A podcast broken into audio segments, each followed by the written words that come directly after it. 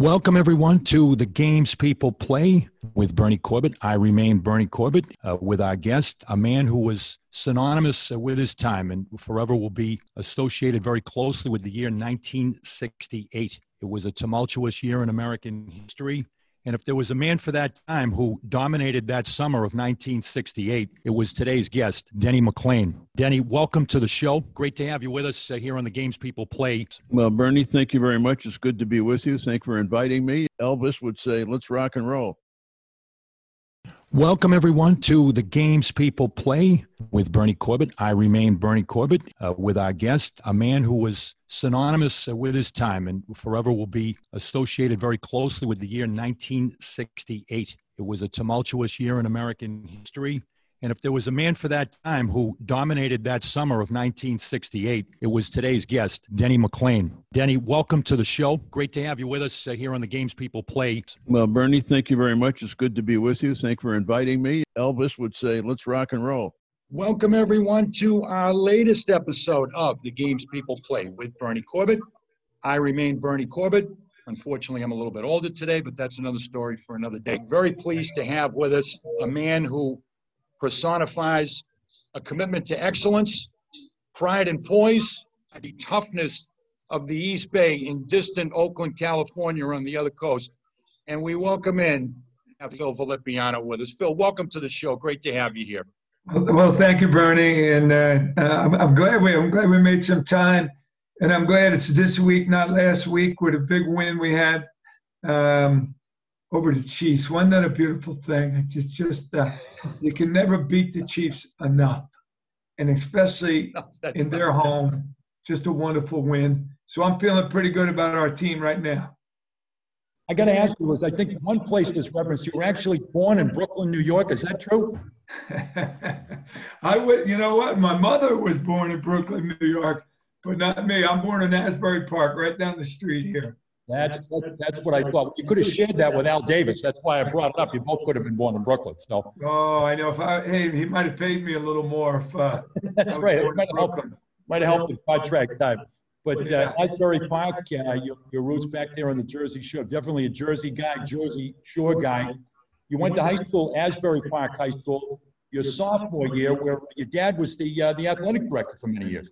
Yeah, he was. He was. He was the man. He was Coach Ville and let's say coached basketball for 20 years down there in Asbury and was AD for like 30. And he was the guy. And uh, and around the Jersey Shore, most people know they know him more than they know me. and uh, he had actually been a college football player in his own right. Uh, played out in Indiana at uh, at DePauw, which uh, was a powerhouse uh, among small colleges, going all the way back to the 1930s. Boy, Burnett, good, good. Yeah, that's really good, man. Not many people know that. But my father was on a, and and I, I you know, who knows where this goes. But anyway, eh, you know, they were a, a decent team way back when, and they were one at one uh, season they were undefeated, untied, and unscored upon. Wow! Take that and uh, that was his pride and joy. I think that's when he was a junior. So let's see, born in uh, 1912. So let's say uh, 22, 30, maybe 1930. How about that? wow, that's I said it was back to the 30s. So uh, you, you pinned that one down for us. Uh, he definitely had the, the, the athletic gene uh, passed down in that regard uh, running back and linebacker in high school. He actually finished up at Ocean Township uh, High School as a junior and senior. Yeah, that, that broke my heart too, Vernon. Nothing, nothing against Ocean Township, but uh, Asbury Park in, in, in those days in the, in the 60s, you know, 50s, 60s was huge. It was group four, and that's the biggest you can get in New Jersey. And I was lucky enough to start as a sophomore, which was kind of unheard of and we played Trenton, which was another gigantic school in those days, and we beat them at Asbury in, uh, my sophomore year. We won the uh, Central Jersey Group Four state championship, and I scored a touchdown in that game, intercepted a ball, and then it wasn't about two or three months later it was announced I mean, everybody knew Ocean Township was building this high school, but nobody ever thought that they were going to build it on time. And all of us, and then we got the, the word that, you know, okay, I was living in an Ocean, even though I grew up in Asbury, I was living in an Ocean. I was going to leave. So going over to Ocean Township, we had no senior class. Hmm. So we had to play the JV schedule. So I Oh. went from group four down to a JV. And it Oh. was, I hated it. And I told my father, who was the AD, we just talked about that at Asbury. I said, Dad, you got to be able to pull some strings. He goes, Nope, you need to go there and help those people out. And it broke my heart. I was so pissed. But I went over there, and you know, now in hindsight, we were the first, you know, graduating class. I was the first football captain. I was the first basketball captain. Uh, I was the first president of the whatever club, hanging club. You know, so when when you are the first, you know, class through, you there's a lot of firsts, and and, and in hindsight, it's pretty cool. But when I when it was happening to me, I was not very happy. at, at, at the time, a two-time captain and, and a pioneer there. Uh, You were, you were the guy that, you know, as, as a pathfinder uh, at the new school at Ocean Township. Yeah. Get, com- coming out of school, uh, recruiting process. Uh, no, we're going to talk about Bowling Green here in a minute, where, where you ended up playing for the Bowling Green Falcons out in Ohio. But uh, Maryland was certainly uh, factored in prominently, and uh, they had the peripatetic coach Lou Saban was Yes. actually the coach at Maryland. So how did how did that work out? Did Lou Saban come to your house as part of the recruiting process? Well, you know, like back in those days, well, maybe if I was Jack Tatum, who was right up the road, but they come to your house. But uh, no, Maryland, Maryland um, found me like when I was a sophomore. Hmm. And and then like I, I went to Ocean Township. Once I left Asbury, I didn't think anybody knew you know knew about me anymore, especially Maryland. But they they contacted me. They said Coach Saban loves you. Blah blah blah. And then lo and behold, he leaves and goes to the Denver Broncos right at the end because he had a good season with Maryland. So he leaves. So now he's with the Broncos. I call. I remember calling down there and saying, "Hey, what about what about you know you guys offered me a scholarship? What, what- what's going on?" They said, "Oh well, Phil, just don't you know just be patient. We we need to hire a coach." So in the meantime, and this is a, I, this story I love to tell, uh, Bernie. I went. Remember when you remember this? The NIT was bigger than NCAA basketball. For Right. many years, yes. Madison, Madison Square Garden. My dad being the basketball coach at Asbury, my brother and me I would go with him every year. We watched the games. Well, one year, so this had to be, you know, early 60s, Bowling Green, I never heard of them. They got Nate Thurmond's their center, Howard Comey's their guard. They win the NIT, and they must have brought the whole school there. The school spirit was incredible. And I'm like, when it, so when Maryland started him and Han, I said, what about that Bowling Green? And we, so we we called out there. My dad, you know, knew what to do. Calls out there, gets Don Nehlen on the phone, who's the recruiter for Mhm. New Jersey. He goes, "Whoa, yeah, let's talk." So my father and I went out, like, and we drove all the way to Ohio, brought a couple reels of film with us, and uh, then then they they liked what they saw. We go back to Jersey. Now Mar- Maryland's calls back and says, "Hey, we're, we're about ready to uh, get get a new coach here." And Don Nehlen calls back and says, "Phil, if you don't, we're offering you a scholarship. If you don't take this today, we got to give it to somebody else. It's getting late." I and I really I liked him. I liked Bowling Green. The the football field, they had an old football field, must have sit like ten thousand. It was right in the middle of campus, and I loved that look.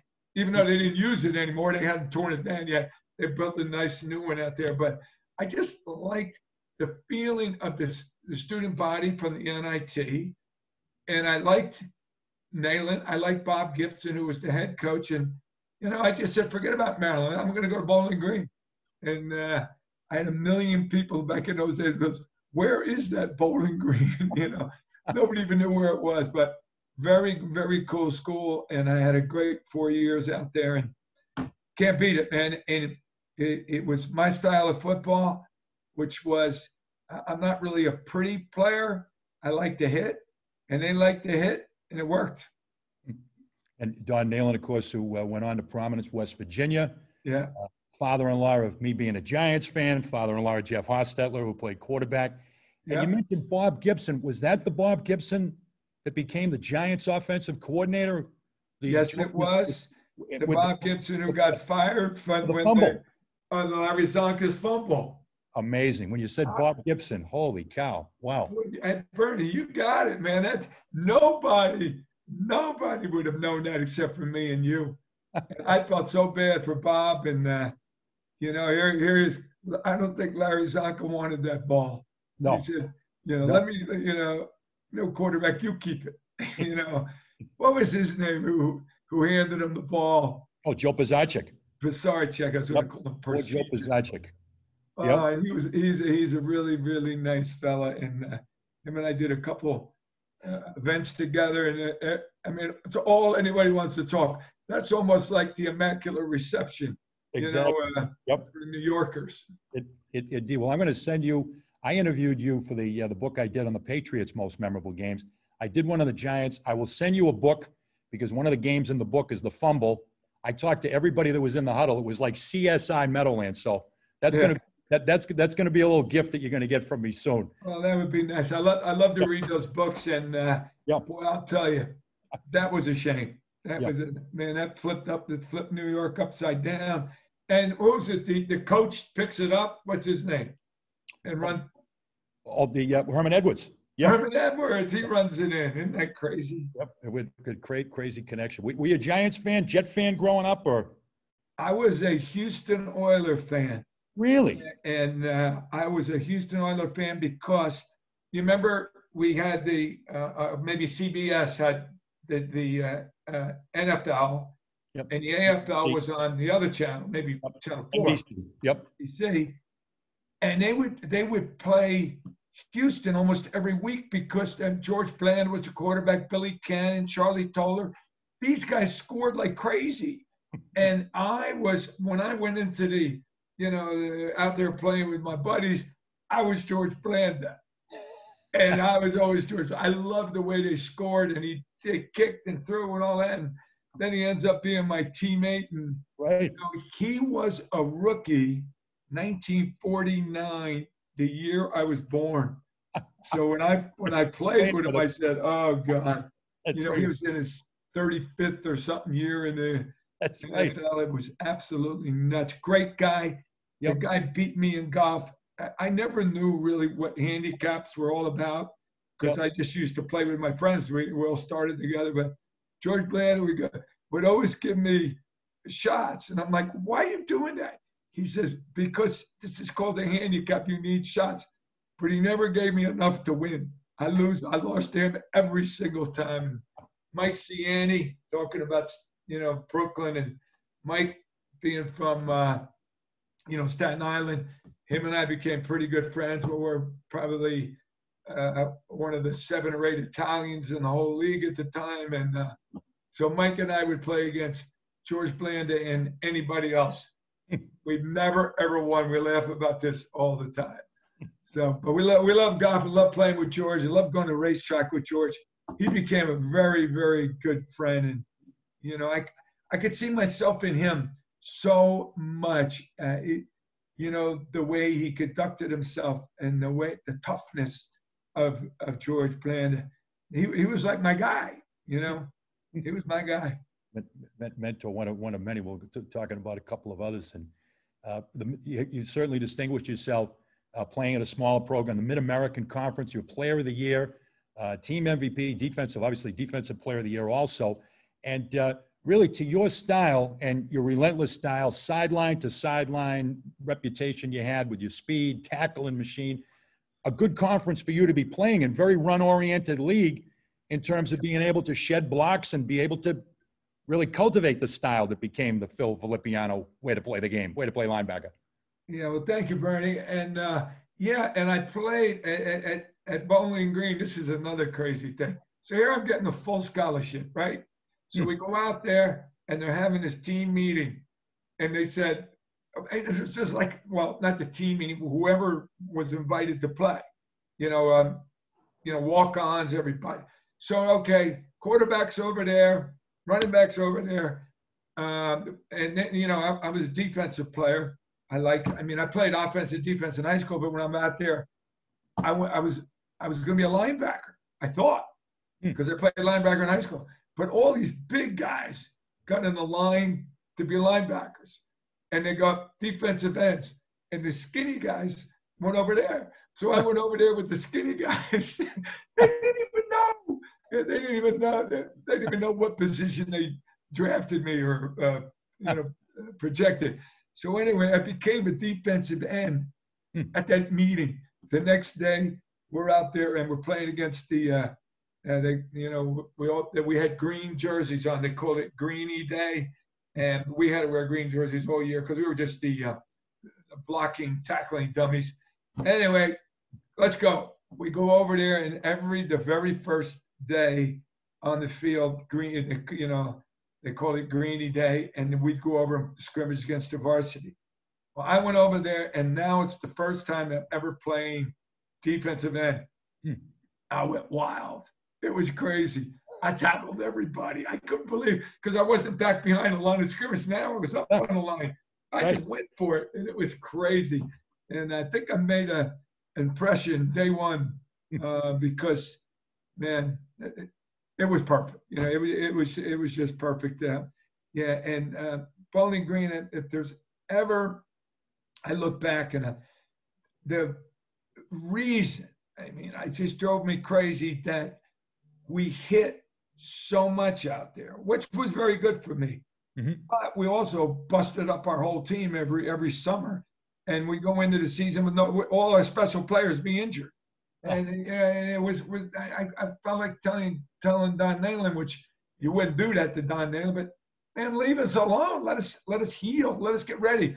We got Utah State coming to town. We got like I, they started me at running back. They, we we busted. I I was personally busted up as many run backs as I could because that's the way we did it.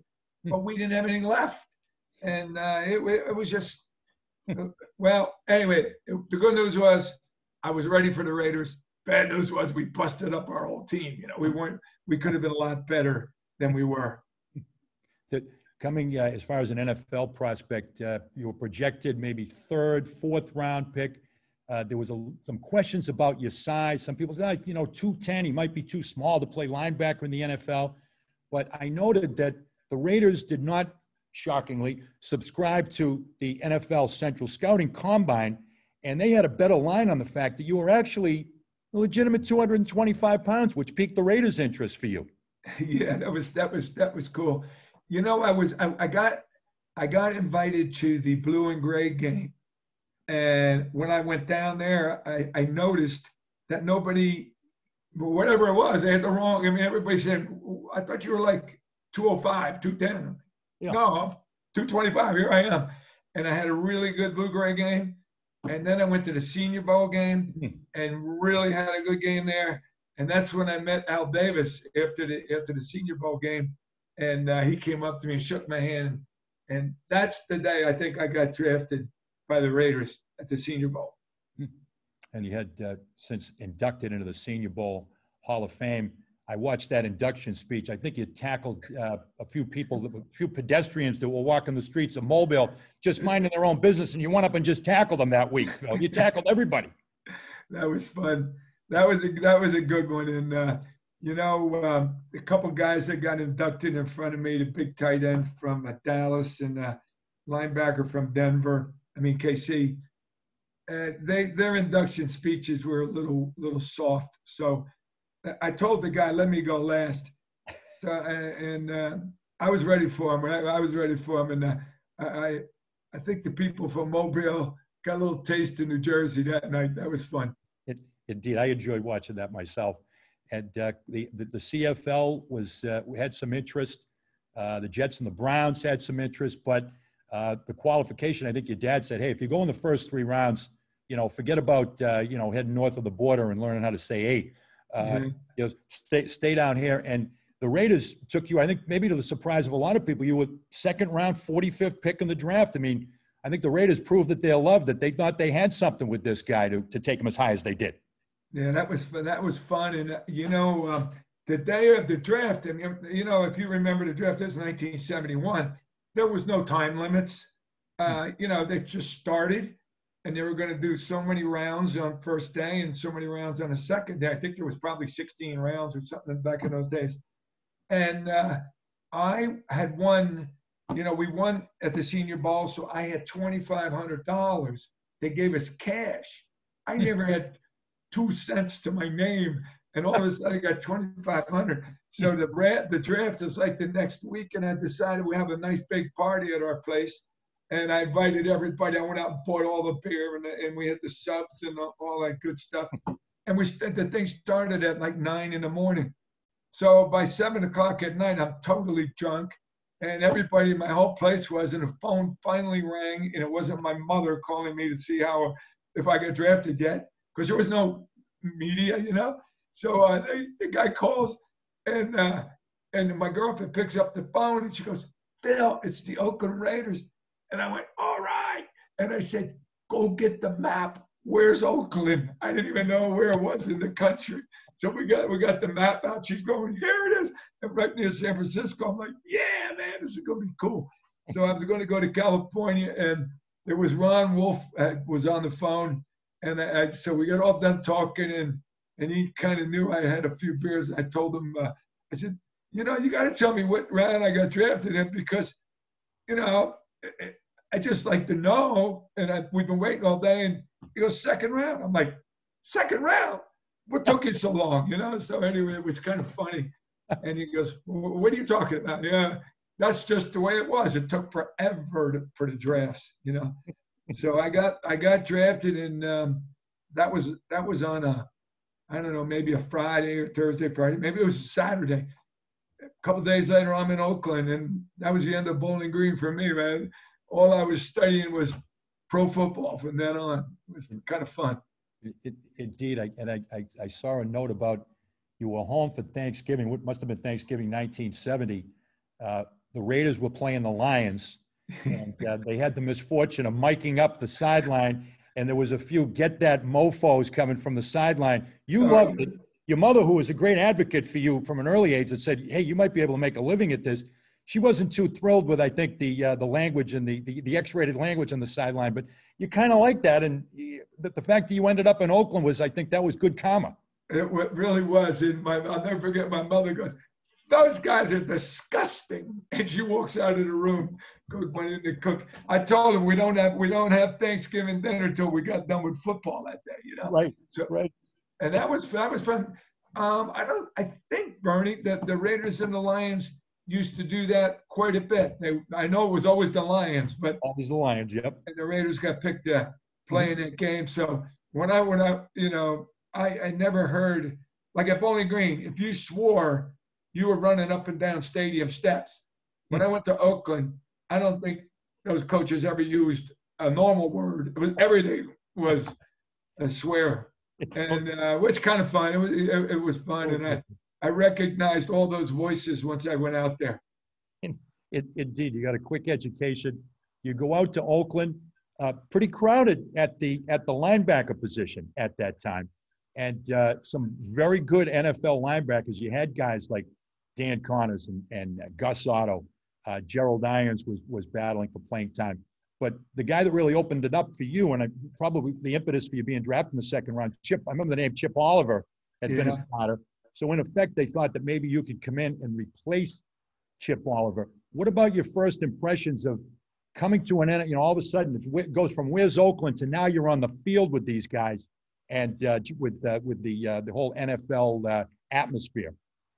Well, it's it's it's quite different than it's quite different than long way from Bowling Green. Yeah, yep. it, it, really is. It's it's nuts, and you know, I got a real uh, kind of a good education because you know I also got invited to play in the Chicago All Star game back when the the top draft picks played against the Super Bowl champs. Yep. So we're playing against the Baltimore uh, Colts, and I remember going over and the first time I ever got a real uh, a real pro feel uh, halfway through, Blanton Collier, how about that, was our head coach. Yep. And it Browns brings all us, the time.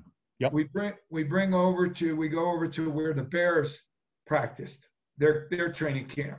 So we the All Stars scrimmage to Bears, and I remember Mike Ditka coming off the line of scrimmage. He was their tight end with the big fist, and he, bam! And I'm like, whoa! And, and I, I learned quick. This is gonna be a different world, you know. So you know, I, I remember that. And then we then we got into the All Star game, and you know they had John Mackey was their tight end. I played over John Mackey, which was kind of cool. And then uh, when I went to Oakland, see, you're in Chicago getting ready for that All Star game. You're not in training camp. So I went to Oakland training camp like three weeks late. I knew nothing, nothing. And and Chip Oliver that you mentioned, who I used to like to watch play. This kid was quick and he could tackle, and he decides to become a hippie. Now back in you know '71, eh, you know Dropped out. did that. Yeah. They just dropped out of society. So he drops out. And I go out there and they got a guy, guy named Duane Benson starting. They Mhm. got Carl Weathers, who Apollo Hey, Creed. gonna ask you about him. You got know Apollo. Creed. Yep. Yeah. You should see his body when he was bigger, you know. Yeah. And then I was third team. So the very first, the first preseason game, Duane Benson um, does something to his knee, and the, and the second, uh, second, and then then I'm all of a sudden I'm second team. Carl Weathers is starter. He pulls a groin in the next game, and all of a sudden I'm a starter. I'm the I'm third. I don't even know if it wasn't for Dan Conners and you mentioned him, my beautiful best buddy out there. Him, he gave me more signals about what to do because now I became the starter, and that was it. I was the starter forever. And uh, Dan was my man, and Gus Otto was my man. We we played. We, we had a real nice linebacking core. We played four three back in those days, and which kind of gave me a little bit of my bowling green. I got up on a tight end, which I was good at. And you know, when the tight end was over there, I I had to uh, you know cover, which was which wasn't a problem. So anyway, I learned the NFL game. I learned real quick that it's going to be really physical, but there's no comparison between the mental in college and the mental in the pros. It's just unbelievable the step you got to make. And if you can't make that step, you look like the guy I saw last night from Buffalo. Who's this? Norm, whatever his name is, the defensive back. That everybody paid millions and zillions of dollars to. Yeah, who got who got absolutely got crushed last night. Ah, Yep. God, almighty. what? I mean, the guy had no clue what he was supposed to do. So anyway, yeah, I, I was rooting for the Bills last night. I rooted for the Raiders the other day. Yeah. So um, Yep. you know, uh, anyway, NFL. Mm. If you can't think, you can't play. And and it, as it turns out, with those injuries, you were the opening day starter, and in a bit of Raider symmetry that uh, I'd be remiss if I didn't report on, and was one of the games that when I interviewed you that we talked about in the, the mem- most memorable games in Patriots history. You played with the Raiders the very first game at then Schaefer Stadium. Yep. And of course, we know the Raiders played in the very last game at Schaefer slash Sullivan Stadium, the Tuck Rule game. Oh yeah. The Raiders bookended it. But as far as your first NFL game, other than the fact, uh, Phil, that I think you never saw your first paycheck because it was way too close to the Jersey Shore, Foxborough. Yeah. As, as you think back on that experience, not a good day for the Raiders either that day. They lost Oh, 20 no. to 6. It was a big upset. we let Jim Plunkett, Jim Plunkett's debut, man, he took us down. Yep. And uh, it was amazing. Uh, I, I, I- that's so funny that you you would know that, Bernie. You do your homework. That's good stuff. So, you know, back in those days, I think, okay, let's let's do the math. I'm a second round pick. I'm making seventeen thousand dollars. We got we got 14 games. Divide 14 into 17. So each game I'm getting a thousand dollars maybe. Okay, with my taxes and stuff. Little did I know that when I ordered like 240 tickets for the game, because all of New Jersey and we have a big Villapiano clan over in Springfield, Mass, and Elmira and Portland, Maine. Everybody came, and I, t- I, I, I never did the math. I have no clue how much money I was making. They gave me my check, and it was like 200 bucks. I was like, what? Luckily, the tickets were only, you know, you know, two dollars and seventy-five cents or something. You know? Whatever the tickets were, I got 200 of them. I told my father I got it. I got no money after the game was over. It was terrible. But that's the way it was in those days. It, you know, um, they gave you your checks right in the locker room. This Oh. was shocked me. Really? Yeah. Have a guy walk around give you a game check because you know if you didn't play well, you might not be invited back on Monday. That I didn't realize that either.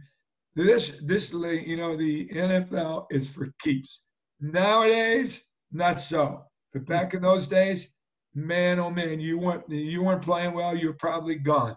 You weren't, and they're not going to pay you any money. And matter of fact, when I was a rookie, uh, yeah, I got paid. Oh, preseason. When Yeah. I was a rookie, you don't get paid. No, no paychecks for rookies. And you played six preseason games then too. Six. Yeah. And, and- and- and so I'm playing Wow. for seventeen dollars a day. That was our per diem for your food and everything. So seventeen times seven is what? About ninety bucks a week. Wow. How about that? And I'm starting for the Oakland Raiders. It's what a what a crazy what a crazy crazy time. When uh, you know, and um, this year we had the collective bargaining agreement. And I just, you know, I, I remember talking to John Riggins, his wife, who did a really nice job helping the you know us get a nice increase because if you were pre 94 i think it was you, Yep. you got like nothing you know our pay i mean our pensions were nothing and all these guys the stuff they they, they get today that we went on strike for. And these guys were like saying no man they you know we're not giving that to the old timers they had no clue. And it, it bothers me. I like the nfl but man some of the modern players in the modern players association give me a break. Hmm. you know you baseball takes care of their own basketball takes care of their own soccer hockey Yeah. everyone but football and that's the most brutal sport of them all and uh, you know i, I it, it bothers me to see some of my you know compadres you know from the other teams guys can't walk can't think Oh. you know Right. they look like shit Yeah. and uh, it's it's it's it's it's very sad and uh, you know you pretty much had to take you know as well as great as the nfl was i got offered we win the super bowl in 76 um, go to vegas for a big golf outing. Hmm. i'm playing with this guy. In two days we had a lot of fun together and we got done. He says let's go have a beer. I went inside with him and he goes uh, hey what do you do in the off season? I said i lift weights. He goes you want to learn something? I go what do you got? Because i have ships. And he had container ships back and forth to europe and i said yes i'd like to learn something because i, I, I something happened. I wanted to be a teacher and a coach. And then as i was getting older i just wanted to be a businessman. I Yeah. said this is pretty cool. So as of right here now you're looking in my room here bernie. I'm still in shipping after like 40 years but that's the ethic you know the work ethic we all had back then. You better have an all-season job you better not rely on signing autographs for the rest of your life you know Mhm. so uh, Yeah. a lot of things that I, yeah that goes back to your question what did i learn about the- Ab- Absolutely, all part of the educational process. And, uh, and one question that I, I, I, once again, I'd be remiss if I didn't ask you, but there's a couple of generations now that, I mean, it, obviously they look at the Patriots as a, a marquee NFL franchise, nine Super Bowls appearances, six wins. You played in the very first game at the stadium in Foxborough. When I talk to you about that experience, I just want you to recount a little bit about what they were then as opposed to where they are now for the Patriots opening up that stadium and what that experience was like. I guess it wasn't quite ready for prime time when you guys were the guests of the Patriots in that opening game, Phil, to say the least. No, it, it wasn't. And, uh, you know, it, it, it was really crazy. Even the scouting in those days, you'd get a piece of paper and they'd have a circle and a guy's name. Sometimes they would have his weight, height and weight. You know, you just knew his name. You didn't know if he was any good. You saw maybe one or two rolls of film. The whole thing was nuts. But I remember going up there to Foxborough, and this is when AstroTurf was just invented, Yep. and you it was the worst crap you ever want to play it on. Your feet stuck. Football is a lateral game, and this is what people don't understand. Something's going on in the NFL right now with these new stadiums. These Right. too many guys are knees and ankles are getting snapped. You you got to be able to go like this, sideways, to play to play football. And when you're on AstroTurf, you have to pick up your leg and move it, or it sticks. It's like Velcro. It's like a mm-hmm. Velcro belt. You go like this all you want. You're not getting it apart, but you go like that. And that's exactly what it's like with AstroTurf. And they came up with those the rubber beads in there. That's great. But something's wrong this year. I don't know if it's if it's a new topping. I've never seen so many ankles and knees, and and it's like it's happening all the time. Hmm. And I I got a feeling they just can't get their feet up. Getting hmm. back to Schaefer Stadium, Yes. you were opening up. Beautiful, beautiful remember- Schaefer Stadium. yeah, that, that, that the turf was horrible. And I remember in the locker room, the toilets didn't even work. And the, and and and, and, it, it, I don't know how this happened, but somehow or another they put they put the sinks probably four feet up in the air. You, you had to reach over. I mean, everything about that stadium was bad, except the New England people. They they came out and they they cheered, and it was uh, that was a big win for them. I don't think they won the rest of the season, but that was a big win. And Yeah. I, I remember uh, we we were on an East Coast swing. We played the Baltimore Colts in Florida. They used to have those games in all these crazy stadiums, trying maybe to see. Well, I don't know. We were. I think we were in Jacksonville. Hmm. So we went from Jacksonville up to New Jersey, and we stayed over there at Seton Hall for a week and practiced, and then we went up to um, Foxborough to play. And I remember John Madden when that game was over. This is the first time, you know, my fir- very first NFL game, Hmm. and Madden wouldn't speak. I said, "Uh oh," you know, he was so disappointed in losing to the Patriots. But anyway, you know, um, the Patriots in my career, what a pain in the ass they were. Man, they were Oh, yeah. always a good team.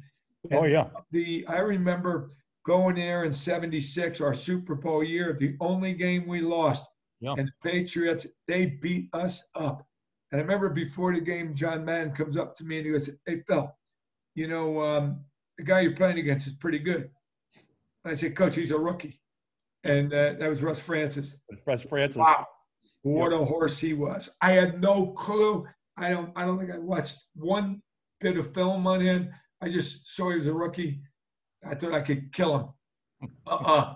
So you know, when they came back out to Oakland in the in the playoff game, we had to be ready for Russ Francis and that group because they were a very good team. It, it, indeed. A couple of signature games in your career. That was your the season opener, 71. You've been elevated to a starter. It didn't take you long to establish yourself on the in the national spotlight because the symmetry, week three, Old Cleveland Municipal Stadium, 84,000 people. Monday night football, as Frank Gifford would say, with Howard Cosell. And uh, you had an opportunity that night to uh, really uh, your coming out party, if you will, for Phil Villapiano as a name nationally. And your performance that night was was extraordinary. And you had Howard Cosell trumpeting you that night too, which didn't hurt. That was a huge game for me, Bernie. And uh, I, and then again, I'm from Bowling Green. All I know is to make tackles. I, you know, I was just, you know, I just would say my prayers. I remember my rookie year, I could hardly eat because um, my my stomach would be in knots because I'd be so worried.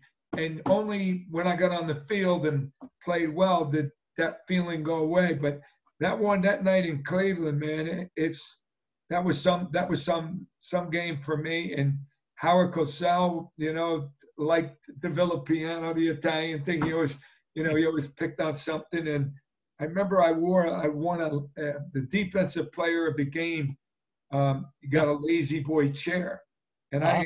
I, I think I got about five or six of them by the time Howard Cosell was with me. Because every time the Raiders would play, I would play, I would play well, and Howard would get me a chair, you know, the defensive player of the game.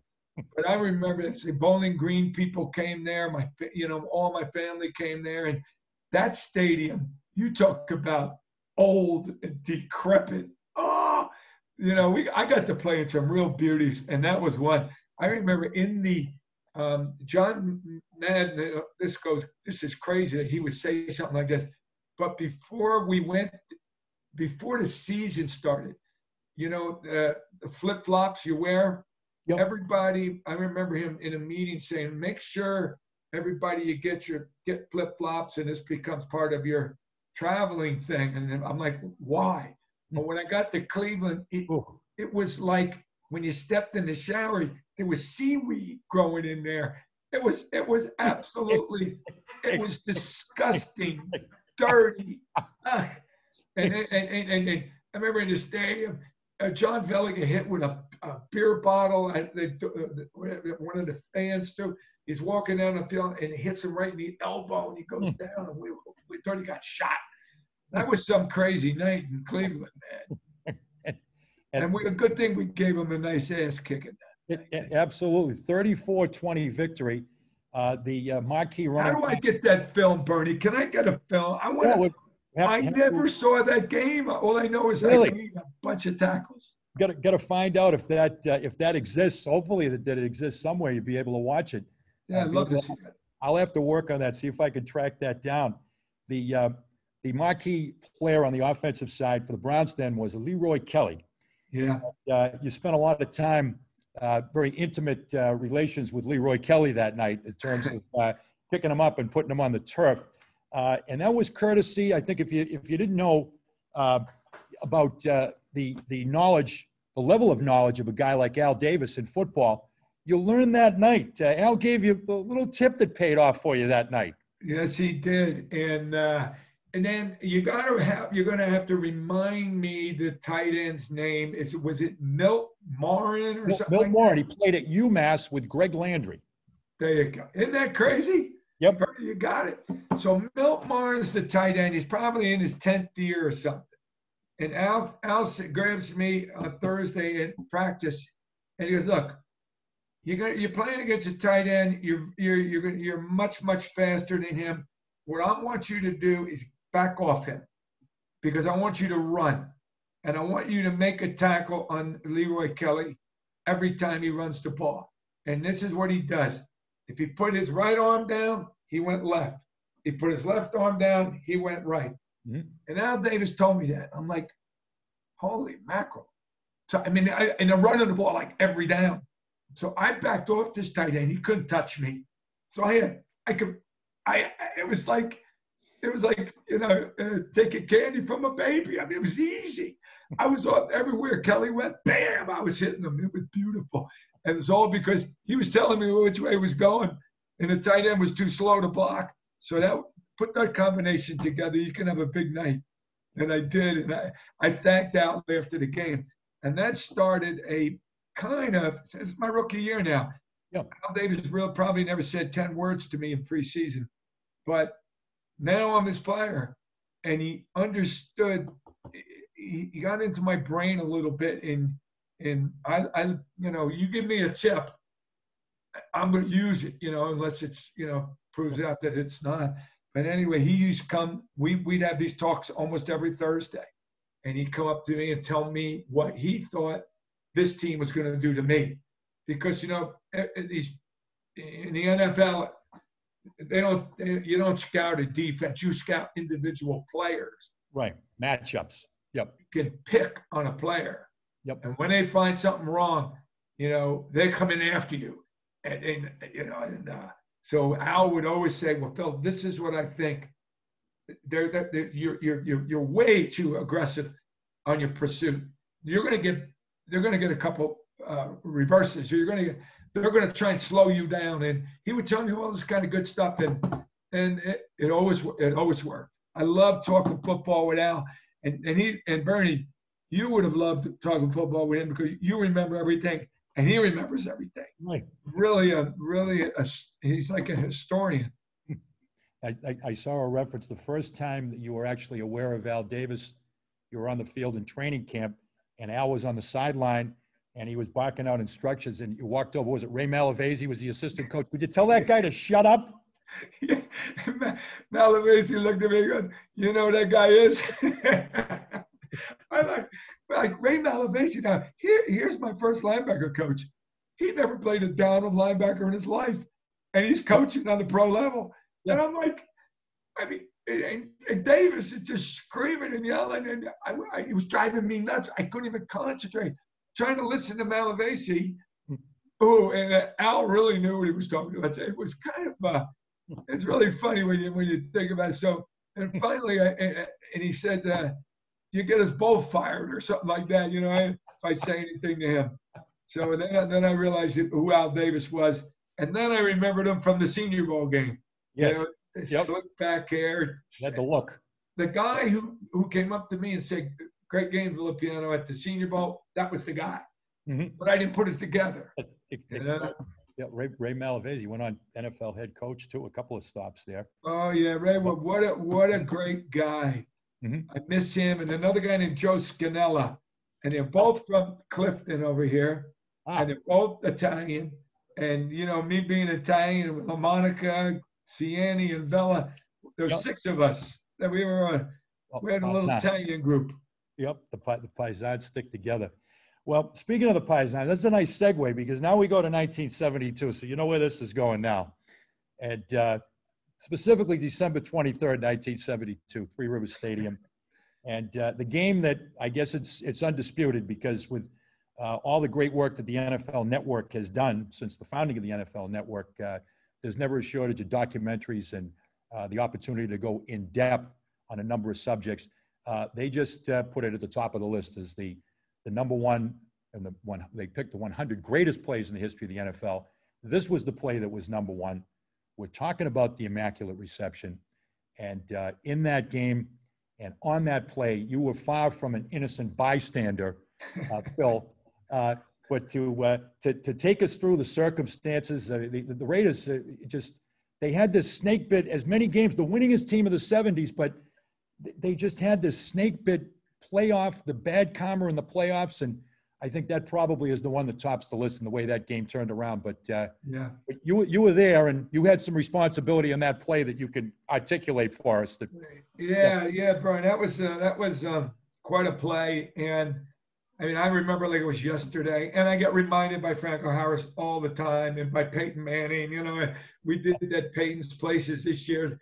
Peyton was trying to, he was the- finally going to decide if it was a good play or a bad play. I mean, it was legal or not. Peyton couldn't decide. Nobody could decide. nobody can decide. Yeah, it's nuts. But I, um, you know, my my part in that play was, you know, we had this thing we were working on, and it was a uh, two linebacker defense, and they took out. Uh, I think they probably took out Dan Conners, left Gerald Irons and myself in there, and we're covering the running back. So Gerald would be covering Frenchie, I'd be covering Franco, and um and but in the huddle, and this was our biggest. I mean, our our team was noted for getting the stupidest 15 yard uh, uh, personal fouls all the time. So I remember in the huddle, even though I was only a second year guy, no fouls, no no penalties, no penalties. Everybody, you know, Jack Tatum, George Atkinson, these guys are they knock your head off in a heartbeat. So anyway, uh, uh, break the huddle. Here's Franco. He's in the backfield. He's my guy. Fuqua is Gerald's guy.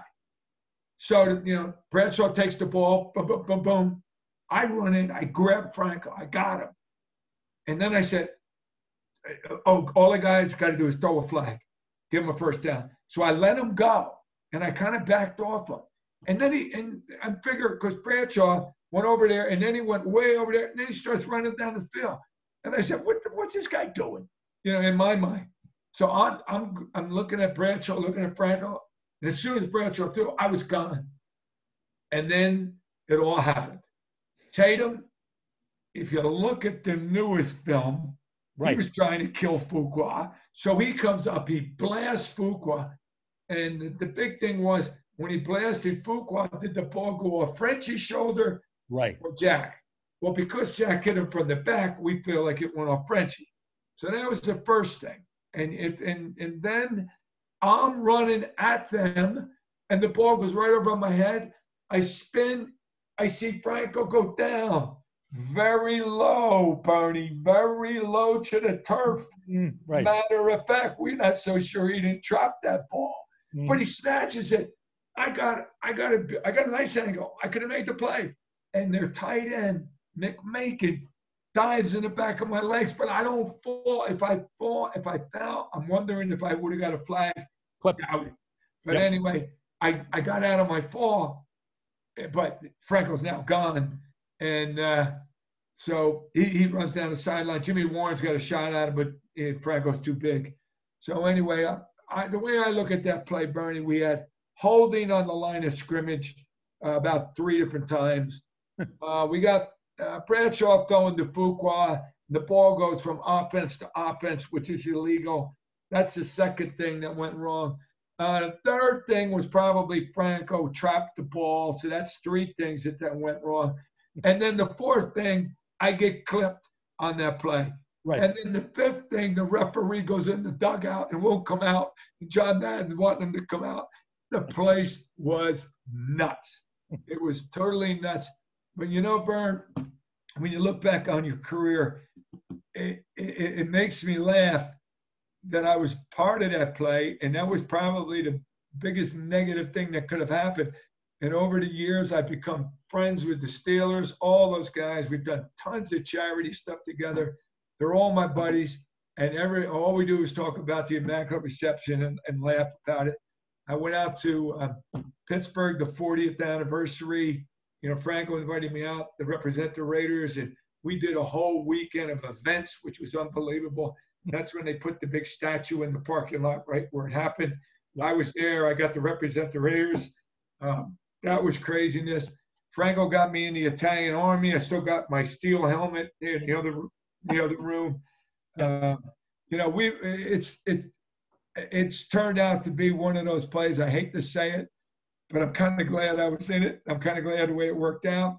And, you know, it kicked off the Steelers to some unbelievable years, which actually, you know, made the games, you know, in 73 and 74 and 75 and 76, those games are even better because of the immaculate reception, because we hated them. We don't hate them as much as the Chiefs, but they're a close second. Very, very much so. And one of the things that I, I think is uh, somehow overlooked about that game is a little bit of a first uh, impression or significant impact for Ken Stabler. He came out of the bullpen, Yep. relieved Daryle LaMonica, and it really kind of gave everybody a little perspective on what this guy could be, which is, I'm going to get it done. I mean, the, the fact that he makes that run untouched for the touchdown, Yeah. no matter, he's going to find a way, and he was going to find a way all the way to the Hall of Fame, and that was really one of his first moments. Oh, it, it, it, it really was. And um, there was nothing before then, like my whole rookie year, um, when Daryle, Daryle just couldn't adjust, in my opinion, to those deep zones. And they and they were perfect to pick off his passes because he would float them down there, be beautiful. Warren Wells be running down there, Cliff Branch be running, but they're easy to pick off with those deep safety men. Yep. Daryle never got a screen pass, never got. He, he was just the man. All the way. Yep. And Kenny, Kenny understood, I think, a little bit more about what the the um, the defenses were trying to do to the Raiders. And when he came in, he think think quick, quick, quick, quick, and then go deep. He he- much better for the, for the Raiders. But even in '71, which was my rookie year, '72 was the Immaculate Reception. Um, the guy who came in, he- he- here you had LaMonica and you had Stabler, but the guy who came in was George Blanda. Right. That's right. He was he was the relief pitcher. He was the Yeah. fireman out of the pen. and it, it was it was kind of unfair to Kenny. I mean, Kenny Kenny wanted some playing time, but you know George would he go in and make it happen every time, you know. And uh, so yeah, but when Kenny in that when when John put him in in Pittsburgh, I mean here we are what was it? Um, six nothing. Six nothing at the time. Yep. Come on, you can't play any more better defense. Score once in a while, you know. And uh, he put the snake in here. We got we got instant points, which was wonderful. Held Franco to 60 yards rushing in the game. And uh, Fuqua's stats from that game is one that I guess that's why John is still teasing everybody. I'm going to come out and tell what happened. Well, what happened to him that day? 16 carries for 25 yards. You couldn't have done a much. You could have done a much better job of stuffing him that day. That's for sure. Yeah. Well, that's the way it was, man. It, it, that's the way. It, you know, we played. And hey, look at our offense. Their defense stuffed our offense too. You know, so it was. Um, we used to, you know, I know Ted Hendricks and I. We used to compare ourselves. You know, that Ham, Ham and Russell, and you know, Teddy and I would always compare ourselves to Ham and Russell, or Hmm. you know, Bobby Bobby Bell over over in Kansas City. We used to like to watch their linebackers play. Excellent, excellent defense, and uh, yeah, those are going to be good games. And it was almost like the Yankee game the other night when the Yankees lost when it went up one, you know, one nothing, one one, two one, game's over. Right. You know, back in back in you know a lot of real baseball fans like those games. Like, A lot of real football fans like those defensive games when it's back in those days when you could hit. Yep. And you know, it was brutal. Mhm. Those games were absolutely brutal. Mhm. And you, you knew when you came out of a Pittsburgh game or a Kansas City game, your body feels a little different, you know, till like Thursday. Yeah, exactly. It's going to take a while. And your connection to Franco, um, I, I had to dig on this one, but it was actually a connection that went back to New Jersey. And your dad being an AD, going to the New Jersey high school football dinner. You were player of the year, what, 71? He was player of the year in 72. And your dad found out that there was some common ground with Franco's mom, Italian, Yeah. and your dad Italian. They were you, you were fellow paisans, dialect, uh, region of Italy, and so forth. Right. And I'm that, hey, Bern, that's a, that's a guy, man. You good. You did your homework. That's good stuff. Because I remember it wasn't actually, it was the Italian American Italian American. athlete Yep. of the year. Mhm. So I get it in 71. Franco gets it in 72, but I'm in California, so I couldn't go. But Franco went with his mother and father, and my father, and you know, naturally, my mother and father, he he loved it. Anything Italian, my father loved. So he got invited back forever. He, you know, he went back to that dinner for as long as they had it. Yep. But he goes that year, and Franco's mother is having a hard time talking, you know, or whatever. So my dad and her start talking in dialect because we're, we're from Naples. My father from Naples and Franco's mother. So they spoke the same dialect.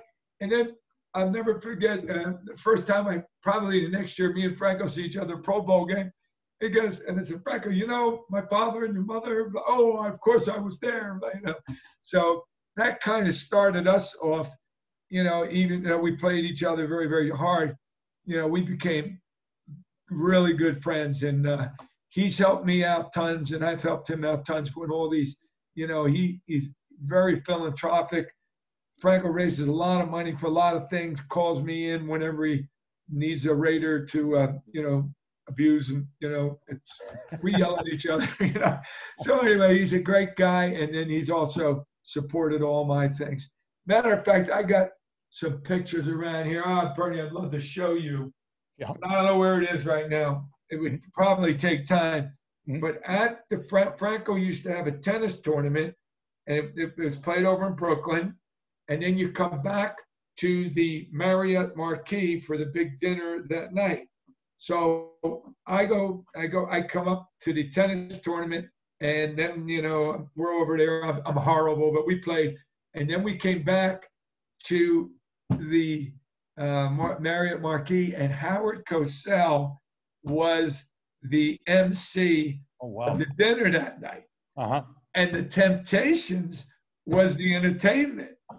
but better than that, Yep. I got me and Big Lyle Alzado, Alzado. Yep. Howard Cosell, and Floyd Patterson Oh, wow. standing together. Wow. That's What a for I got that. That picture is in this. That is my favorite picture. And Lyle and I look like two little babies next to uh, Howard Cosell and Floyd Patterson. But that that was great. And then, then when the Temptations were playing My Girl that night, I'm singing along, and the guy goes points me, "Come here." He brought me up on stage. It was cool. And that was all at Franco's dinner. So very, very, very cool. And you know, the big boys would show up for Franco. It, it, it, indeed, they would. And uh, obviously, the- from the Immaculate Reception, uh, the following year, uh, Stabler takes over, and uh, you know the the fight with the Chiefs. Uh, once again, those battles with the Chiefs for first place, and uh, were you know became legendary. And uh, there was a, a legendary incident, uh, which once again you were in the middle of. Uh, if anybody doubted about the Raiders Chiefs rivalry at the time, Phil, uh, that one kind of spilled over. It was kind of like, uh, I think it was kind of searching for Vince McMahon and the WWF. There was a little altercation around the Chiefs bench, which kind of ratcheted up the intensity of that rivalry. And your dad almost got involved. He almost came over the top rope in that one with one of your buddies. Yeah, that was nuts. That was a that was a good one. In, in, in um, what happened was they swept Podolak around the other Podolak, side from me. So I jammed the tight end, and you know, once you see him going, you go. And Atkinson, being a strong safety, was in a couple steps in front of me, and George nails Podolak total elbow right to the face. It was a cheap shot as could possibly be, but in those days that was okay. Hmm.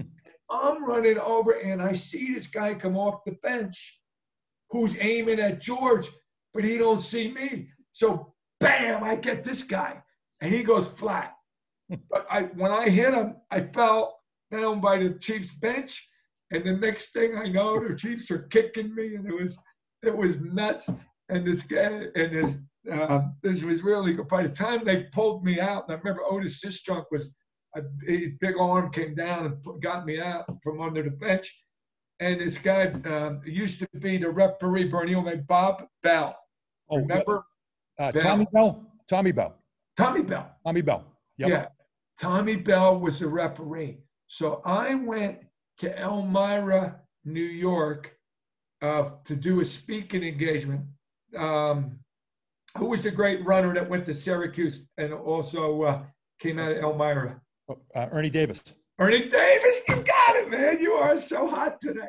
That was So my Ernie 300 point toss up question. Yep. There you go, man. Thank you, Alex. Ernie Davis, they, they had a dinner. They brought in uh, Bob, uh, Tommy Bell, and Yep. me. We were the speakers. Hmm. So I told everybody there that night that I grew up and I would, I would, uh, and my uncle Ali Catrano and that's my, my grandmother's name was Catrano, Filipiano Catrano. So Uncle Ali would run the uh, Easter egg hunt in uh, in Elmira, and they put all the straw out there, and they hide the eggs. And I told everybody, I mean, don't go near my eggs. I throw the people around. I mean, we came from Asbury Park, so we weren't like those people up there.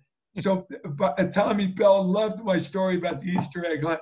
So as they, uh, they got me, and they got the two referees that got me pulled back after the fight, and and, and Tommy Bell goes, "They're a little different from an Easter egg hunt," and I'm like, you know, I I didn't know, I didn't even know it was him that. You know, here, here he was refereeing the game, and they're dragging me off the field. He's talking about the Easter egg hunt. So, yeah, but there was a lot of. Uh, oh, One of my famous favorite penalties I ever got was in Kansas City the Mhm. next year after the fight. And Len Dawson, believe it or not, is scrambling. And I'm back in covers. And he's so he's scrambling. And I, I, I left my guy and I'm coming up.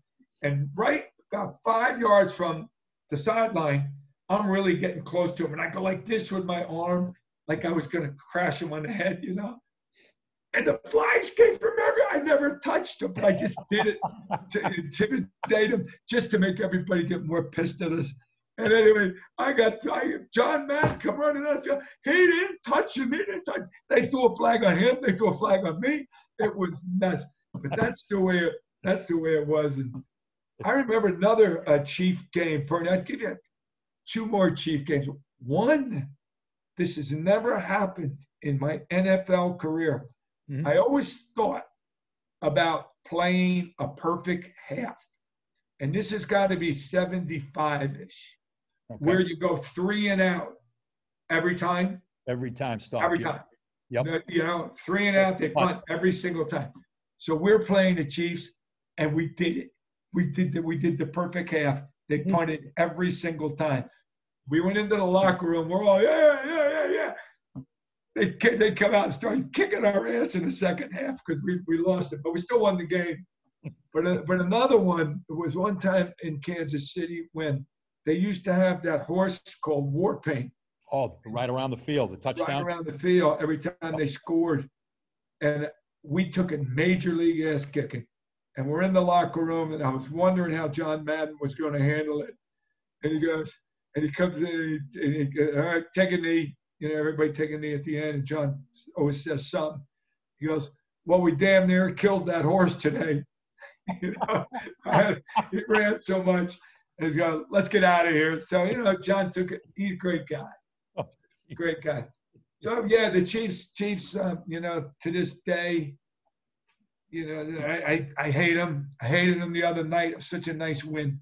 Yep. And you know, it was really funny when Bobby Bell Hmm. gets traded to the Oakland Raiders it, after his probably 13, 14 years in Kansas City, and he gets traded to the Raiders. And my feet, I got big feet, and those fields up in Santa Rosa were like hard as a rock.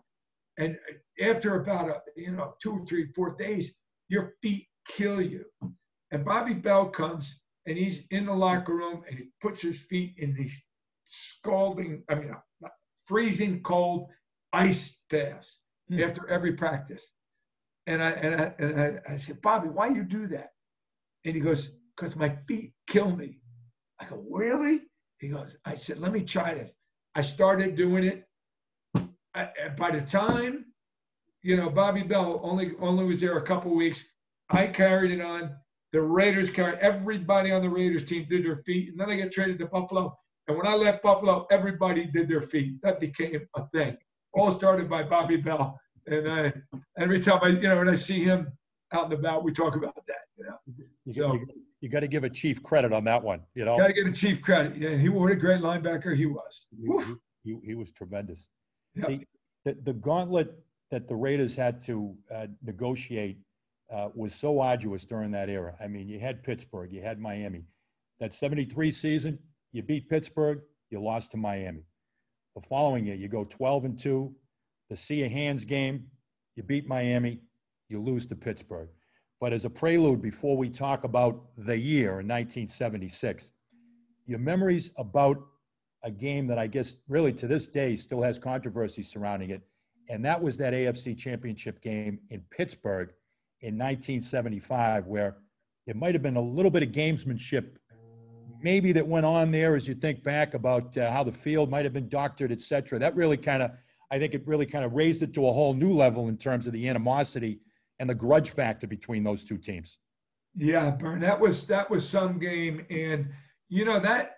Well, we, we did win it all in '76, but I think '75 we were definitely ready to win a Super Bowl. Yeah. And that was one of the worst games we played all year, and they just took Freddie and Cliff right out of the game. The center of the field, you could see it, was this. You know, that had salt on it, and it was it, it was totally dry. And the whole the whole all of our routes, you know, we were we were up the sideline and Outside the hash marks. Yep. yeah, we, could, it it was ice, and it was I I've never played in such a cold game as that day. There was no way the ice could melt. It was just too cold. Matter of fact, I, this was crazy. I used to wear basketball knee pads because I liked the way they fit right over my knee. Hmm. And I'm on the sideline and I'm bending down, so my knee pad is, you know, like this, going over to me. I got up, and the knee pad was frozen, and I went like this, and the knee pad cracked. That's how cold it was. And I had to give me another knee pad. So anyway, yeah, we, I don't know, you know, and not that we didn't do a good job on on uh, uh, Franco and, and Frenchie and uh, you know whoever else was running the ball. Hmm. ran, you know, the um, Notre Dame. Oh, Rocky? Bleier. Yeah, with Bleier. Uh, yeah, Rocky. Man, uh, that was a great, hard running game.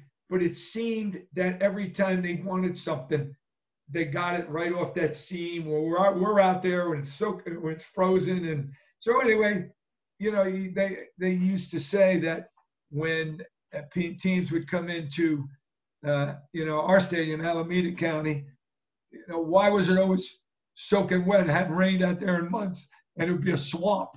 Right. Well, you know, everybody used to do their little things and uh, Mhm. uh, for an advantage, and I, I laugh at that Spygate and the other stuff that Oh, yeah. you know Belichick is accused of doing because, uh, man, there, it, there, was no secrets. You know, if Right. if, there, if you, there was a way to cheat, these owners would cheat, and it was fun. That was all part of the game. I mean, we're we're, they, we're playing. Talk about the Steelers. Uh, the, in, in in '76 when we did when we did win the Super Bowl, you know Franco and and uh, Rocky get hurt the week before, so they come up with this offense. This is Thursday afternoon. We had already left the field practicing for their regular offense. Madden says, "Get your stuff back on. Let's go." So by their practice ended in in the East. John had photographs of the Wow. of their New you know, of, of their new formation with this Reggie with four tight ends and a fullback. They put, you know, so we went out there, we we worked on it Thursday, Friday, Saturday. When they opened up with it, we said, "Yeah, baby, come on." They were they weren't going anywhere. So um, yeah, there was ways, and you know, I I I, I, I speaking of one of my dear friends from the Steelers and Steeler rivalries, the Ray Mansfield was their center, Oh, yeah. and Yep. he. So we're here's uh, Gerela is going to kick this field goal, and Mansfield goes down over the ball, and he goes he's in his hand, and you know we're we're all lined up, we're ready to go, and he calls the ref over, and he goes, "Look at this," and on the ball it was F U C K Y O U, right? right in big silver. So it says that. And the referee picks up the ball, you know, and, and, and, Oh, and the referee walks the ball over to the sideline. Yeah. And, you know, it's just F you. So he walks in, and, and the man's like, what are you doing? Well, everybody thought they wrote down on the ball because we hated the Steelers. Hmm. No, those balls were the kicking balls. Those balls were probably five or 10 years old. And they Ah. would kick them, you know, during the week. These were old. Yeah. But in order for the players not to steal the balls and bring them home to their kids, they wrote that on the ball. But how did it get onto the field? Yeah. Just when Gerela needed to make a, you know, a 40-yard field goal. That ball wouldn't have gone 30, you know? Right. Yeah. And, uh, so anyway, to, who put that, you know, who gave that ref the ball? So I, I, la- I laugh about that, and you know, so Ray Mansfield, we, we laughed about that forever. He, t- he tells that story wonderful. And then, you know, there was a little Italian guy, Lou, who used to keep the clock in Oakland. And a lot of those, a lot of those crazy drives that we had that we won by two seconds, Yeah. Yep. Lou made that happen. A little sleight of hand with Lou. A little Yeah. slow on the trigger. And then when then sometimes when they got the ball, boy, those the, the clock would just tick, tick, tick, tick, tick, tick. So you know, so there was all these things going on way back when. It, it, it, indeed. At 1976 was, uh, well, it, it, it turned out to be, uh, as, as Vince Scully said, when the Brooklyn Dodgers finally won in 1955, he said, next year comes to Brooklyn. So 1976, next year came to Oakland. You mentioned the only loss was 48 to 14 in Foxborough to the Patriots. Other Right. than that, ran the table and ran the table all the way back to, you know, here you are, you had to slay these dragons along the way, the Steelers, the Dolphins. Here's the Patriots, the team that, the only team to knock you off. They come to Oakland for the playoff game, December 18th, 1976. And uh, that, that, that's a game, one of those NFL games that has taken on a life and a mythology of its own, L- let alone the fact that I don't think there's too many that are going to dispute. You mentioned Russ Francis earlier, Phil. That Yeah. might have been the greatest single tight end versus linebacker uh, battle of all time in the history of the NFL. Uh, I'm sure you got some fond memories as you think back to uh, the circumstances of that game and and and what followed on the, that very once again that very arduous road to finally getting over the hump and winning the Super Bowl.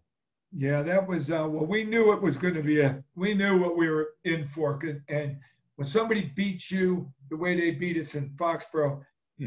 you know, you don't forget it. And you know, you know, and, you know, like a, a heavyweight fighter or something. You you you know, you don't forget it. You, you're going to come out and, and and fight your hardest, but you also have doubt. Why did they beat us so bad? You know, and I'll, I'll never forget the, the great Raiders that we were, and we just beat somebody the week before, and you know we we we went right through everybody to get there. But that Patriot team, they they you know they we we we had a little bit of doubt. So I remember, um, you know, John Madden, you know, and Al Davis. You, know, you I got to stop Russ Francis, and George Atkinson, who's my sidekick out there. Um, I, I said, George, this guy's a beast. So he goes, well, Fullback, well, well, well, you know, why don't we just do this?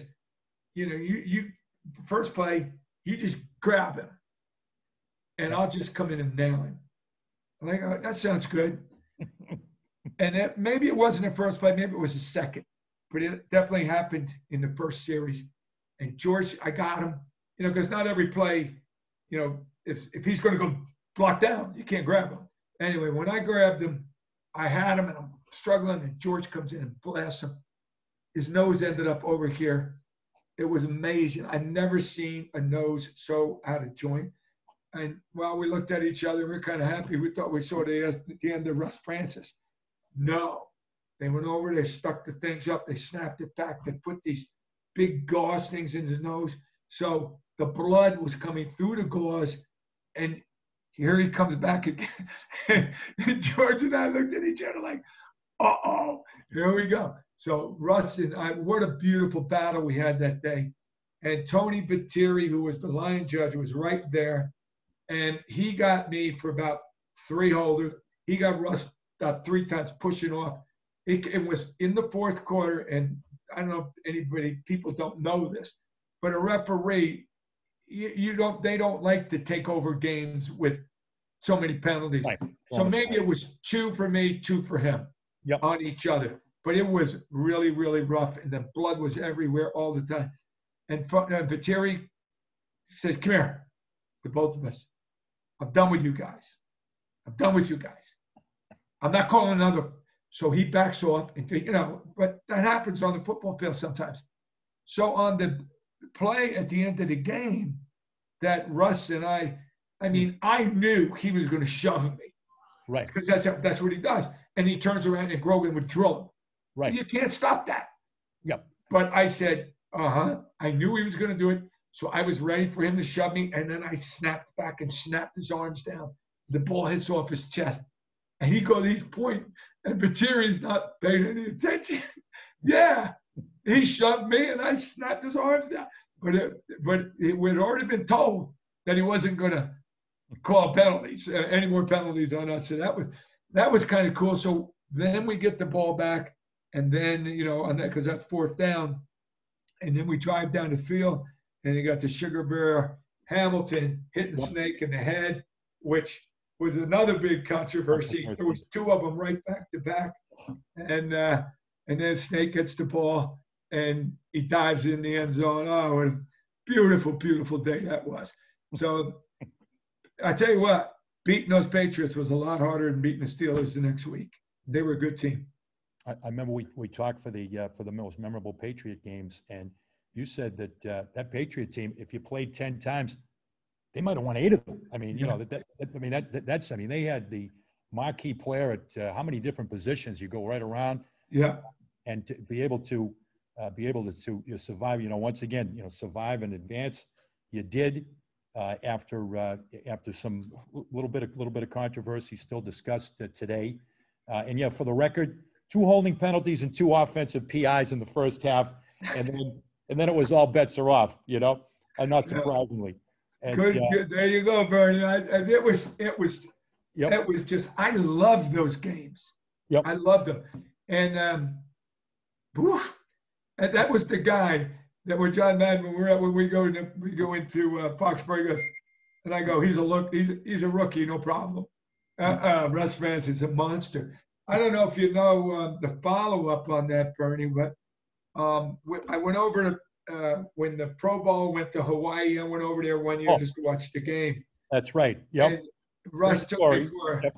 a little flight, you know. So him and I become pretty good buddies because we do Pro Bowls together. Hmm. And then I go over there and he really liked my wife and he goes, hey, you get Patty, well, you know, I'll take you for a, a, a, a flight. So we get up there in this little teeny plane. He's the, the pilot. I'm sitting next to him and there's seat in the back where Patty is. And we got, all you got is a thing that comes over, a seatbelt and the door handles were knobs. So you slide it back and the door goes open. So we're flying and he wants to show us the whales over uh, by uh, one of the islands over there, Maui, I think. So we go over there and then all of a sudden he goes, and now he's up there straight up and I'm straight down. And he's looking and he reaches over and he grabs that knob and goes like that. The door goes flying open. Now I got the I got the strap on me and plus you're you're low in those seats. But I'm like, what are you crazy? And, and Patty's screaming. And he goes, Did you hold me? And I said, Yes. And he went, "Phew."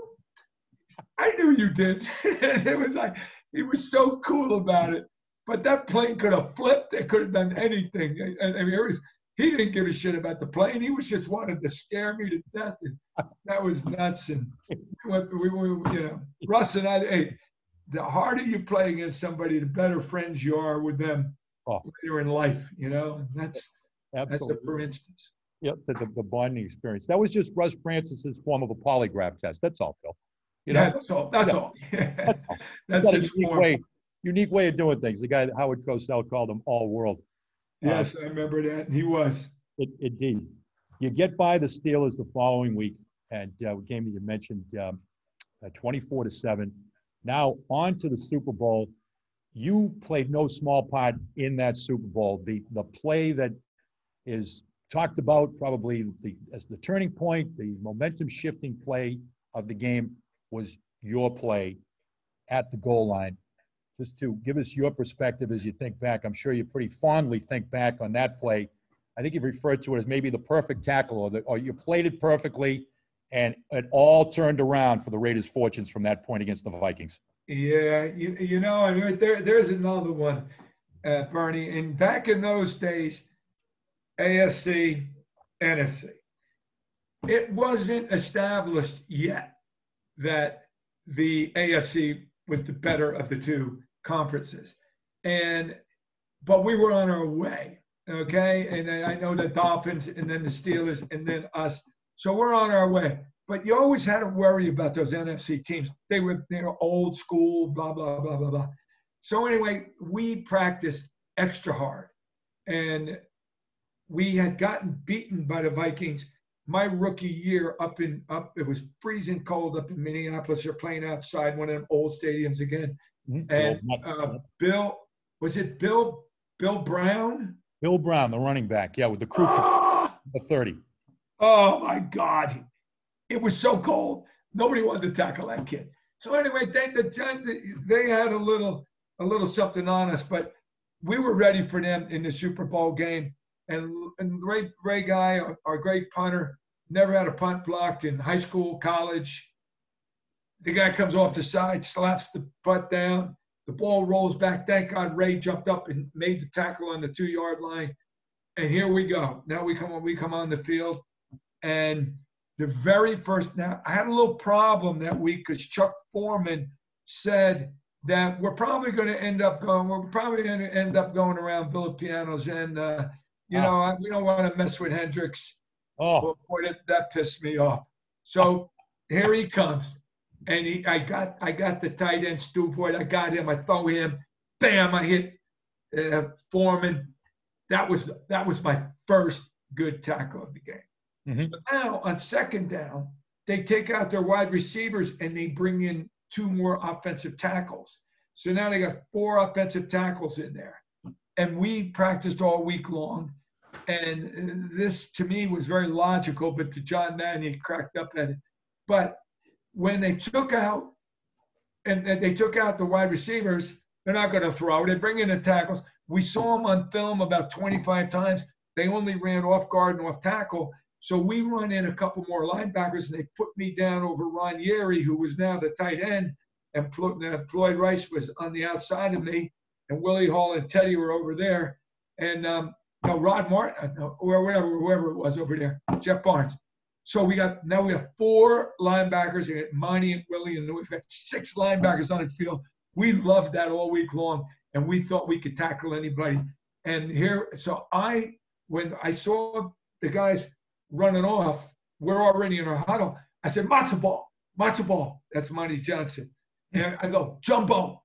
And he looks and he sees the guys go, and he know, here comes our linebackers. And I go, I we got them where we want them.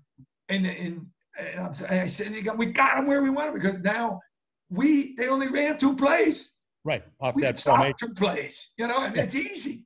Yep, So anyway, Tarkenton takes the snap. They, you know, I, I we call it jumbo pinch, and my job was to shoot right in front of Yary and get into the backfield. He never touched me. I got right there to give the ball to McClanahan. Bam! I stuck my face right on the ball, and I felt it come out, and I got him. I wasn't going to let him get the ball, and Willie Hall recovered it, and it turned out to be a really huge play. But Hmm. funnest part about that play that I never even thought about yep, was Jack Tatum is listening to me tell him we got him where we want him. oh, that's right, he- yeah. So we go to the sideline and he goes up to Madden and he goes, hey, hey, John, you better go check out Phil. He's screaming, he's screaming, and we got him where we want him down there on the goal line. so Madden comes over to me. Now we so we go 82 yards or something, we score. So now you know we're gonna we're gonna kick off, and Madden comes over and he goes, Hey fool, you all right? Go, yeah, what's the, what's the matter, coach? He goes, Tate's telling me you're screaming down on the goal line. We got him where we want him. I looked at John and I said, I said, John, we did. And he laughed and he laughed and he walked away. And, um, you know, John, later on in my life, um, Bernie, that came back to help me that particular incident. And I, I, I go into sales, okay? Yep, And I, you know, when you first start calling customers and stuff, and people don't want to talk to you, when you know you, and plus, I had, you know, I, I'm, I'm, I'm a rookie. I did like six off seasons. I told you earlier with that steamship line, so I knew a little bit about shipping.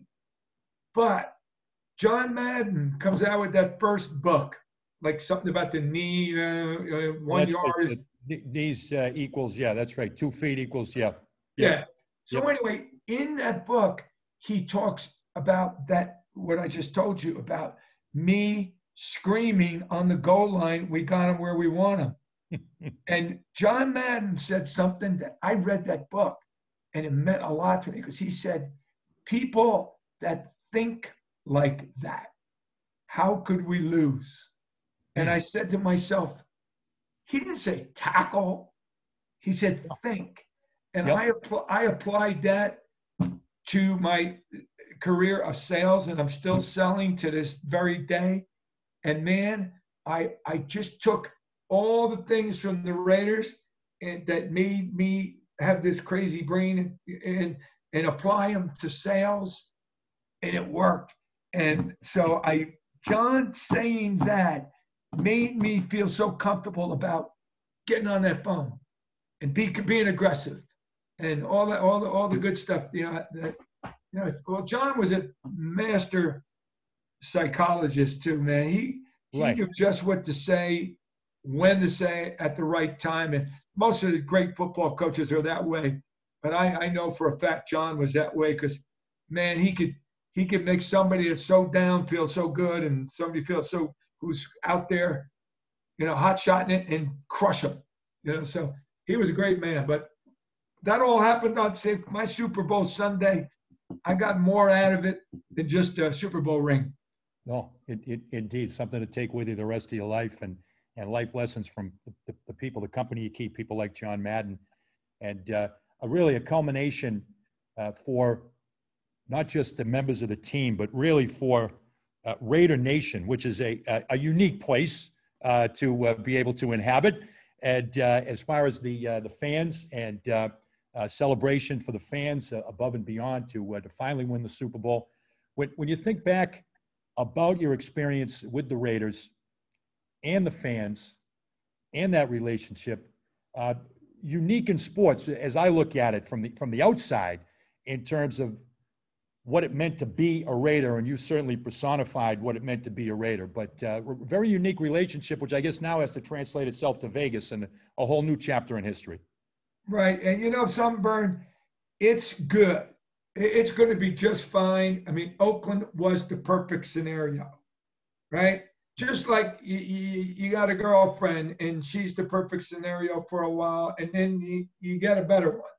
I think you needed you needed to start in Oakland, and you needed to you know have that uh, you know have that persona the nasty guys, the black guys. You know what I mean? We, we, we wear black and we bleed black, and we and the, and the fans were all part of us and stuff. But I was talking to Mark Davis not long ago, and he goes, "Phil, the the the, the beauty of this move is, and it's nothing against Oakland. Hmm. It's that we are a national team." Oh, And in much. Vegas, we can be a national team, not a regional team. We're not a Denver Bronco anymore. We're not a Kansas City Chief anymore. We are a Dallas Cowboy. We're a New York Giant. We're a national team that's going to draw from everywhere. And it's going to be so cool.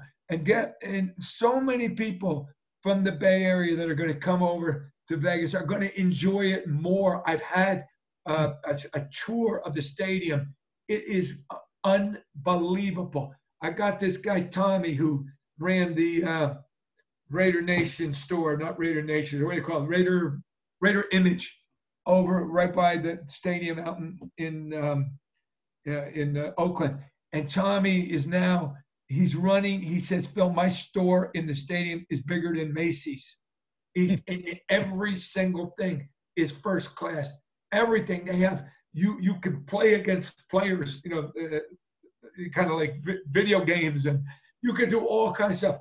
So he took me on a tour, and I saw this nice hot uh, on a mannequin and, and a little low cut thing. I said, Tommy, get me that. Send it to my house for my girlfriend. You know. So anyway, he he, he loved it. So I, I did that. There's a bar in the stadium. It's got to be a coincidence, but I don't know. It's something something 41. I told 21. I told Mark that's my bar. I want a table in there every home game. I got my tickets already, my season tickets. Yep. You know, I'm not going to use them this year, but this there is in the end zone of the stadium that's pointing down the strip. There's got to be a bar. If it's an inch, it's 50 yards. Wow. 50 yards, Wow. let's say 10 yards, 10 yards, 50 yards. And right behind the bar is the torch, Al Davis's eternal torch. Hmm.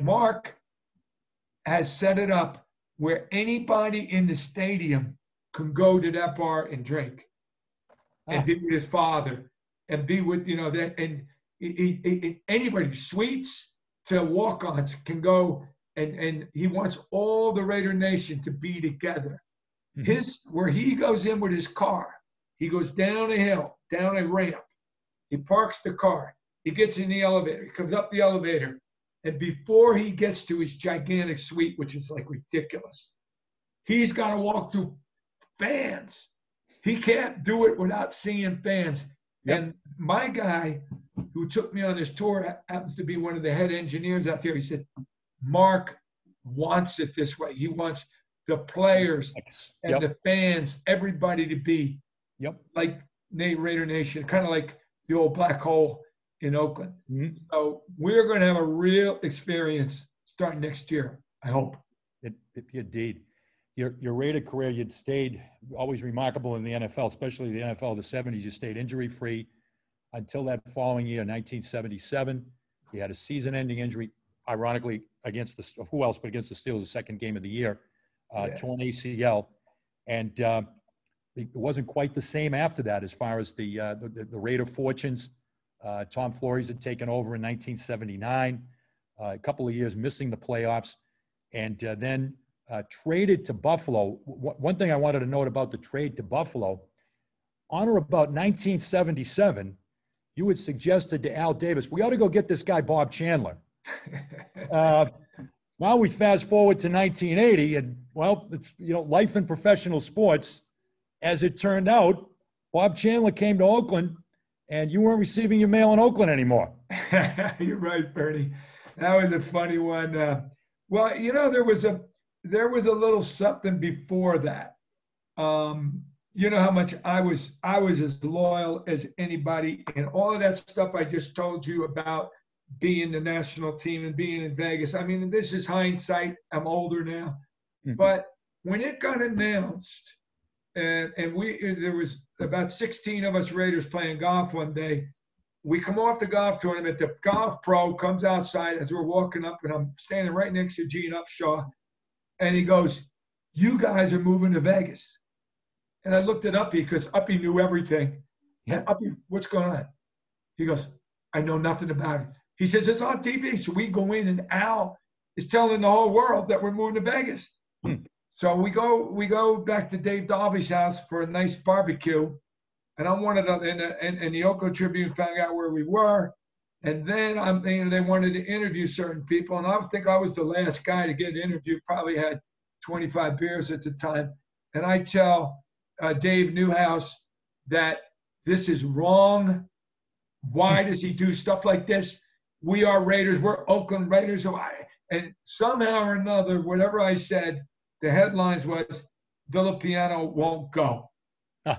Well, Al never said a word about it. Hmm. Two, what, two more years Couple of years. until until it was the off season to move, and he, the old Bobby Chandler. And then when I asked Al, "Who do you have to give up for Bobby Chandler?" He goes, "You."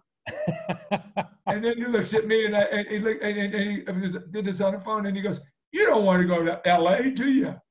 You know, just to stick it in a little more. But I went to Buffalo, had four great years in Buffalo. I had a Good had teams. a, a great, great time. Yep. Got to, I got to, you know, and, and everything's a learning thing. And when um, Rod Martin started playing, he was about ready to play, and they had me on the uh, the right side. They had put Teddy on. When I hurt my knee, they they switched to me, me and you Ted. And Merle Moore came, and a bunch of junk. I, I never got my position back. And then they s- decide they're going to put me in the middle in a 3 4. And I didn't realize how important that was. So, my last two years in Oakland, Hmm. Rod was playing the outside, I was playing the inside. And I learned how to play the inside linebacker. So then when I get traded to Buff, uh, up to Buffalo, and I we we did my contract in like 10 seconds. And I'm like, this is too easy. So uh, we fly up the next day, and Chuck Knox wants to meet me, who's the head coach up there. And he goes, Hey, Philly, you got to understand something. This team, we don't have a lot of depth. Hmm. So you're not going to be a starter. And I'm like, What? You know, why am I not going to be a starter? He says, I want you to play all four spots. You are backing up everywhere. And, you know, linebackers get hurt every week, you know. And so I played a lot of football for Hmm. Chuck Knox, but I very rarely did I ever play the position I liked the most, which is the left side outside, Outside. the left side inside, and- and I played all over the place. And uh, it, this was one of my favorite games of my whole life. We are in San Francisco, and uh, Joe Montana is a rookie and we need to win this game. We beat New England, your team, the week before. If we win in, in San Francisco, we clinch AFC East. My first year in Buffalo. The the the week before, I played quite a bit. Uh, the the middle linebacker uh, broke his hand, and I played pretty much that whole game in New England. Now we're now we're in, and all of a sudden, this guy his name's Shane Nelson, the middle linebacker. Oh, yeah, remember the name, yeah. He's got a miracle recovery. He's going to start with a broken hand. Huh. And I'm like, are you shitting me? I'm a Super Bowl player. I just played a great game last week, and, and, and I got two good hands. He's Yeah. going to be better than me with a broken hand. So, uh, about three or four plays into the game, Knox looks over at me and says, Billy, go get him. Sends me out there. I called the game, Mhm. right? And we beat the 49ers. I never was so happy about a win. And I'm talking Super Bowl win and everything, because I needed to prove to myself I still could play. And that, and I could play at that level. And I really made, I gave Buffalo everything I had, and it worked. Guess what? We go to the first playoff game. They should put that other jerk back in there. So anyway, Really? Oh, put this, Right, yeah, it pissed is me off. again. Yep. But anyway, so it, it- you know, Buffalo, that one game was great. I got four years up there. I probably could have got five or six if I didn't blow out another knee on the AstroTurf. But anyway, all good. 13 years, nice, nice Yep. run. Th- 13 years, no complaints.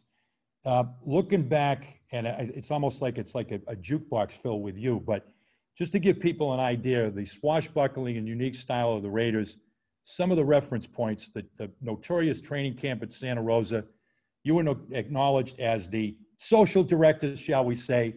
I read about ruining Jim Otto's Thanksgiving, uh, doing interior decorating at John Matuszak's house, drinking contests with mandatory attendance, all kinds of camaraderie building activities, occasionally meeting a young lady and having her visit practice sand uh, apparel.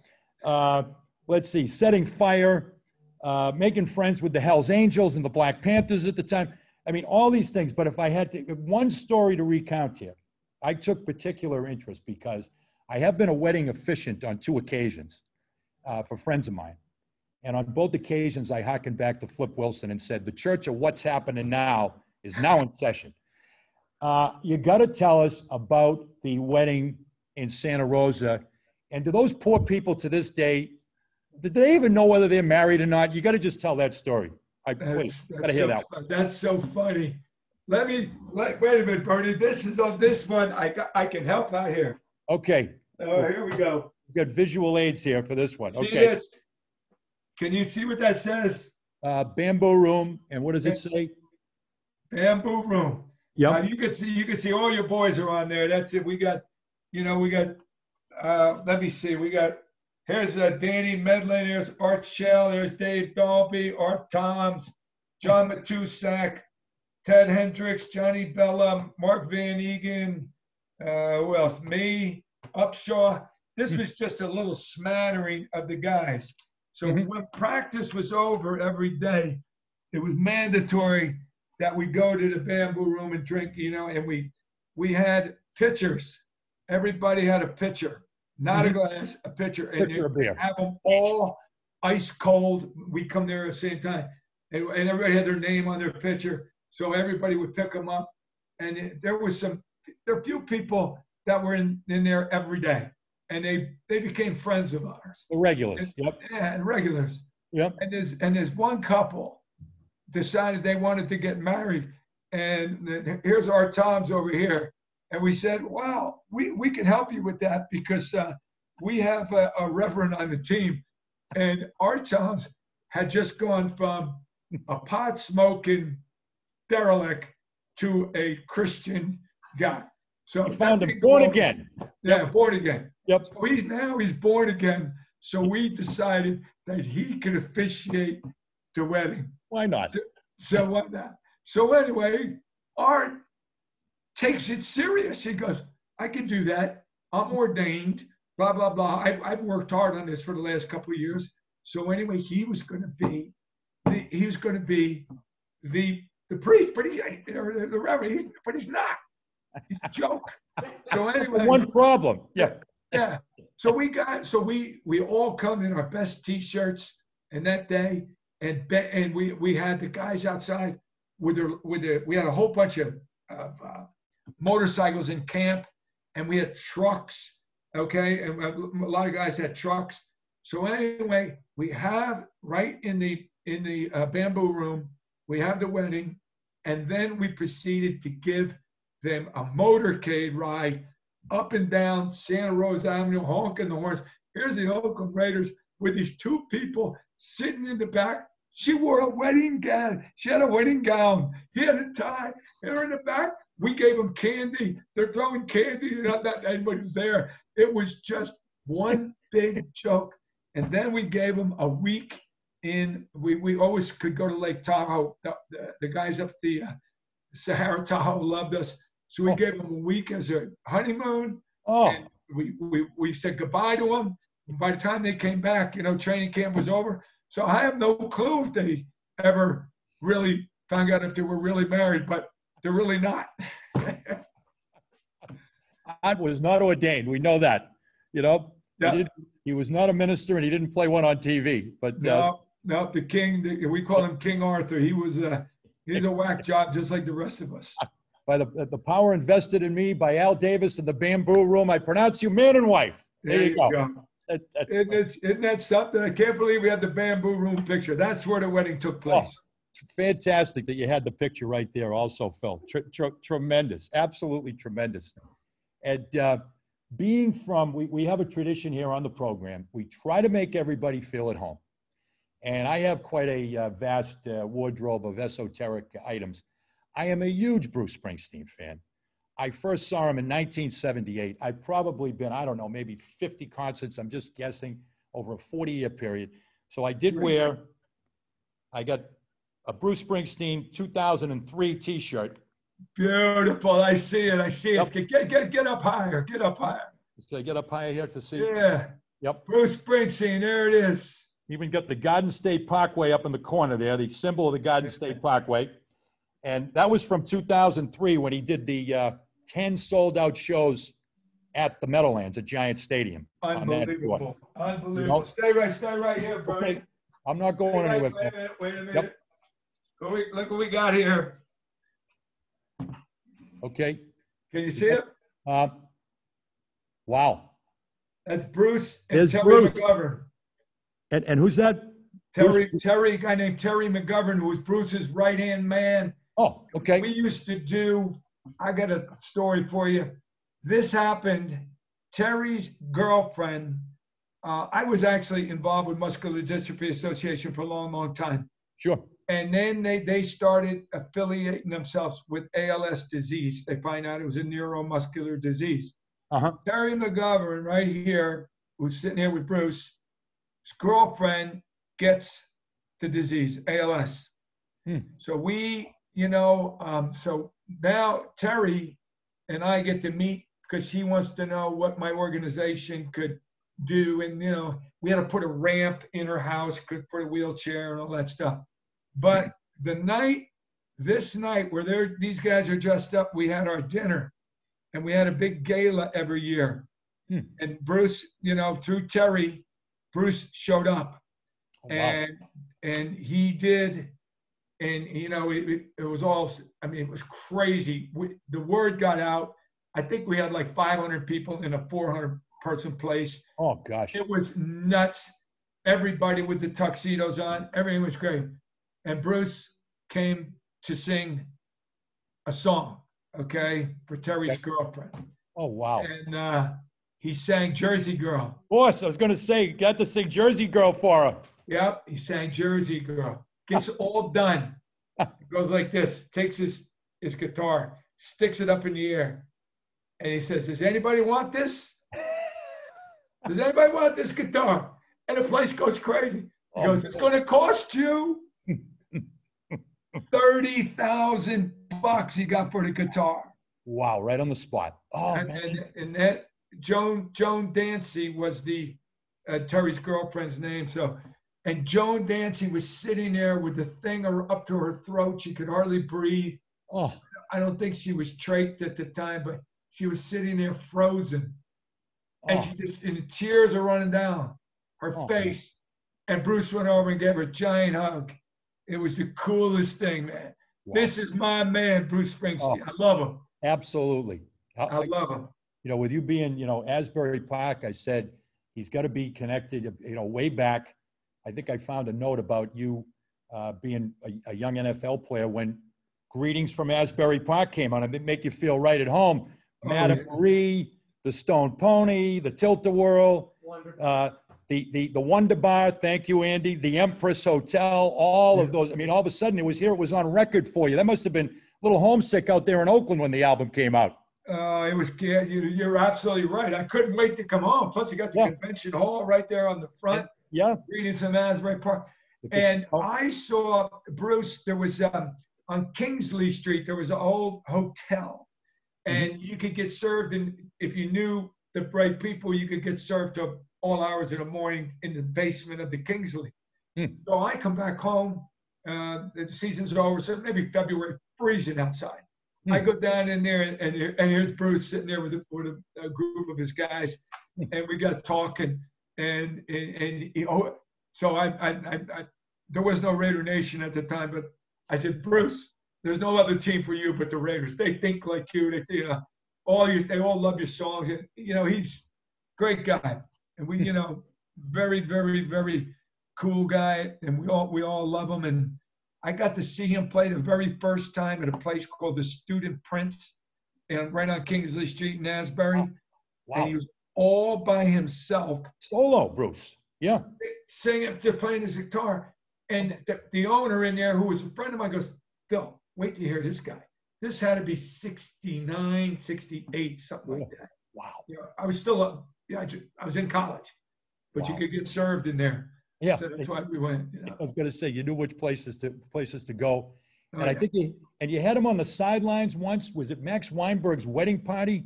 Yeah. On the sidelines for a Jet game, John Madden's like, where the hell did these guys come from? Who are Oh, these long heads? crazy. Well, this this was the worst. Uh, it was good and bad. When the game started, I mean, when we went out for pregame warmups, their seats were right behind the bench. Yeah. And they got all excited. Right? It, it was yeah, it was Max's wedding. So they got they got all excited because here's the team.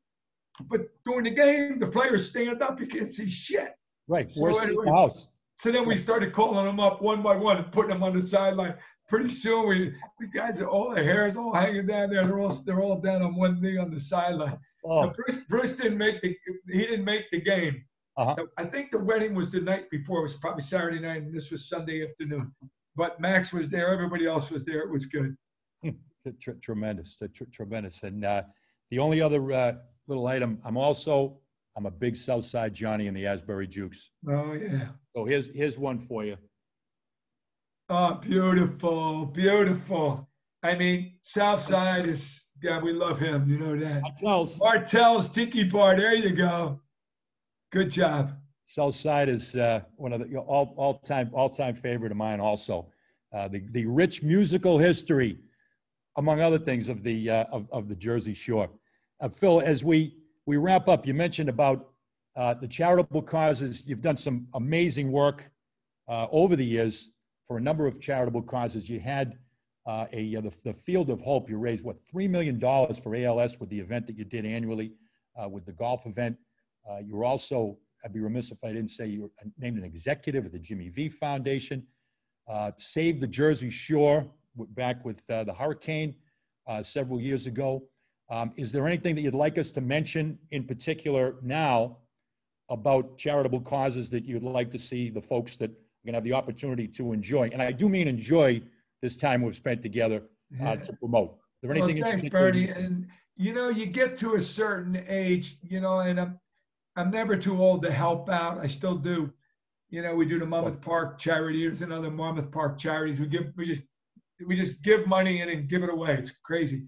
But um, you know, it, it, makes you feel so good. And I, I I'm just hoping that the players that are active now and relevant now you lend their name, get out and help.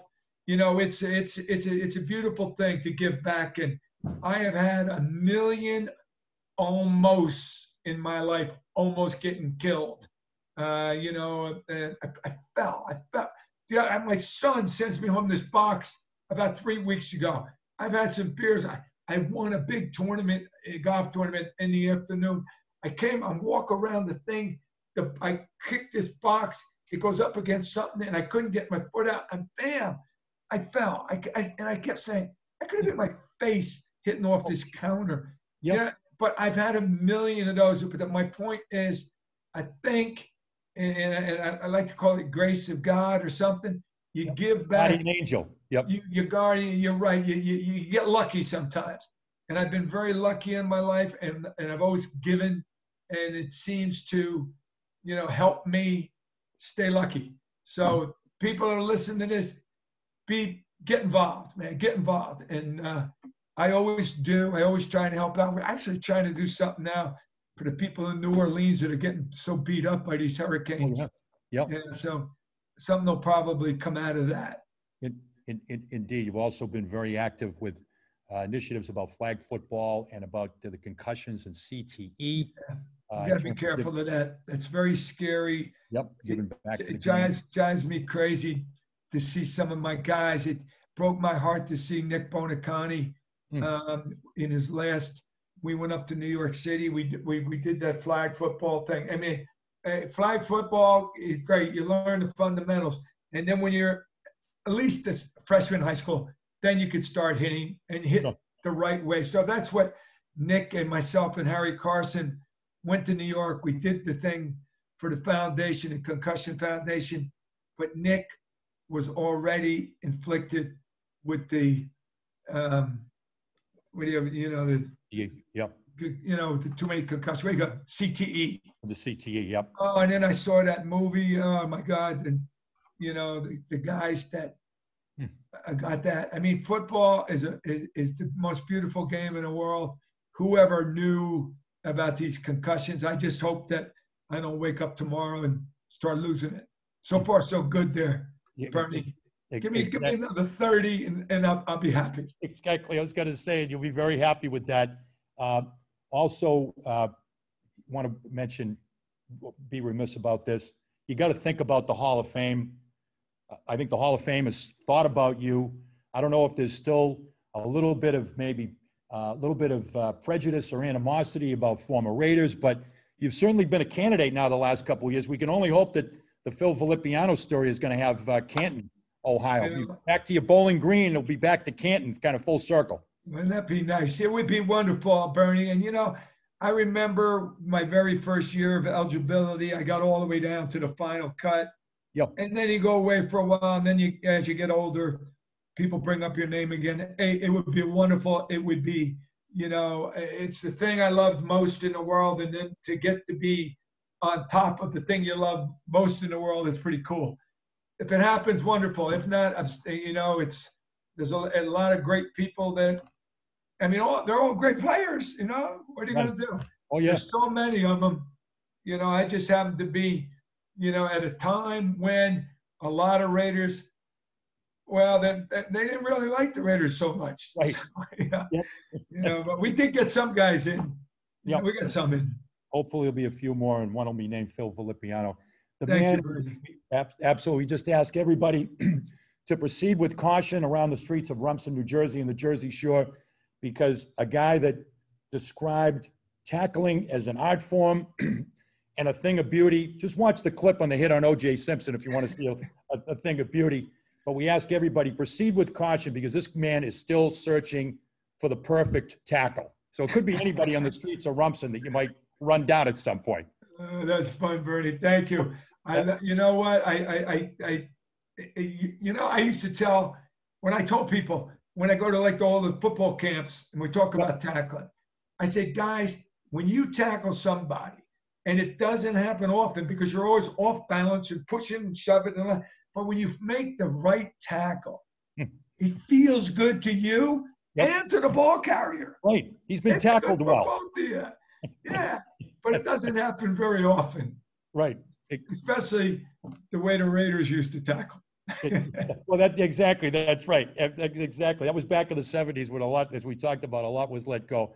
The surface searches for the perfect wave. You got the surface in the Jersey Shore. Phil Villapiano still looking for the perfect tackle. Uh, once a Raider, always a Raider.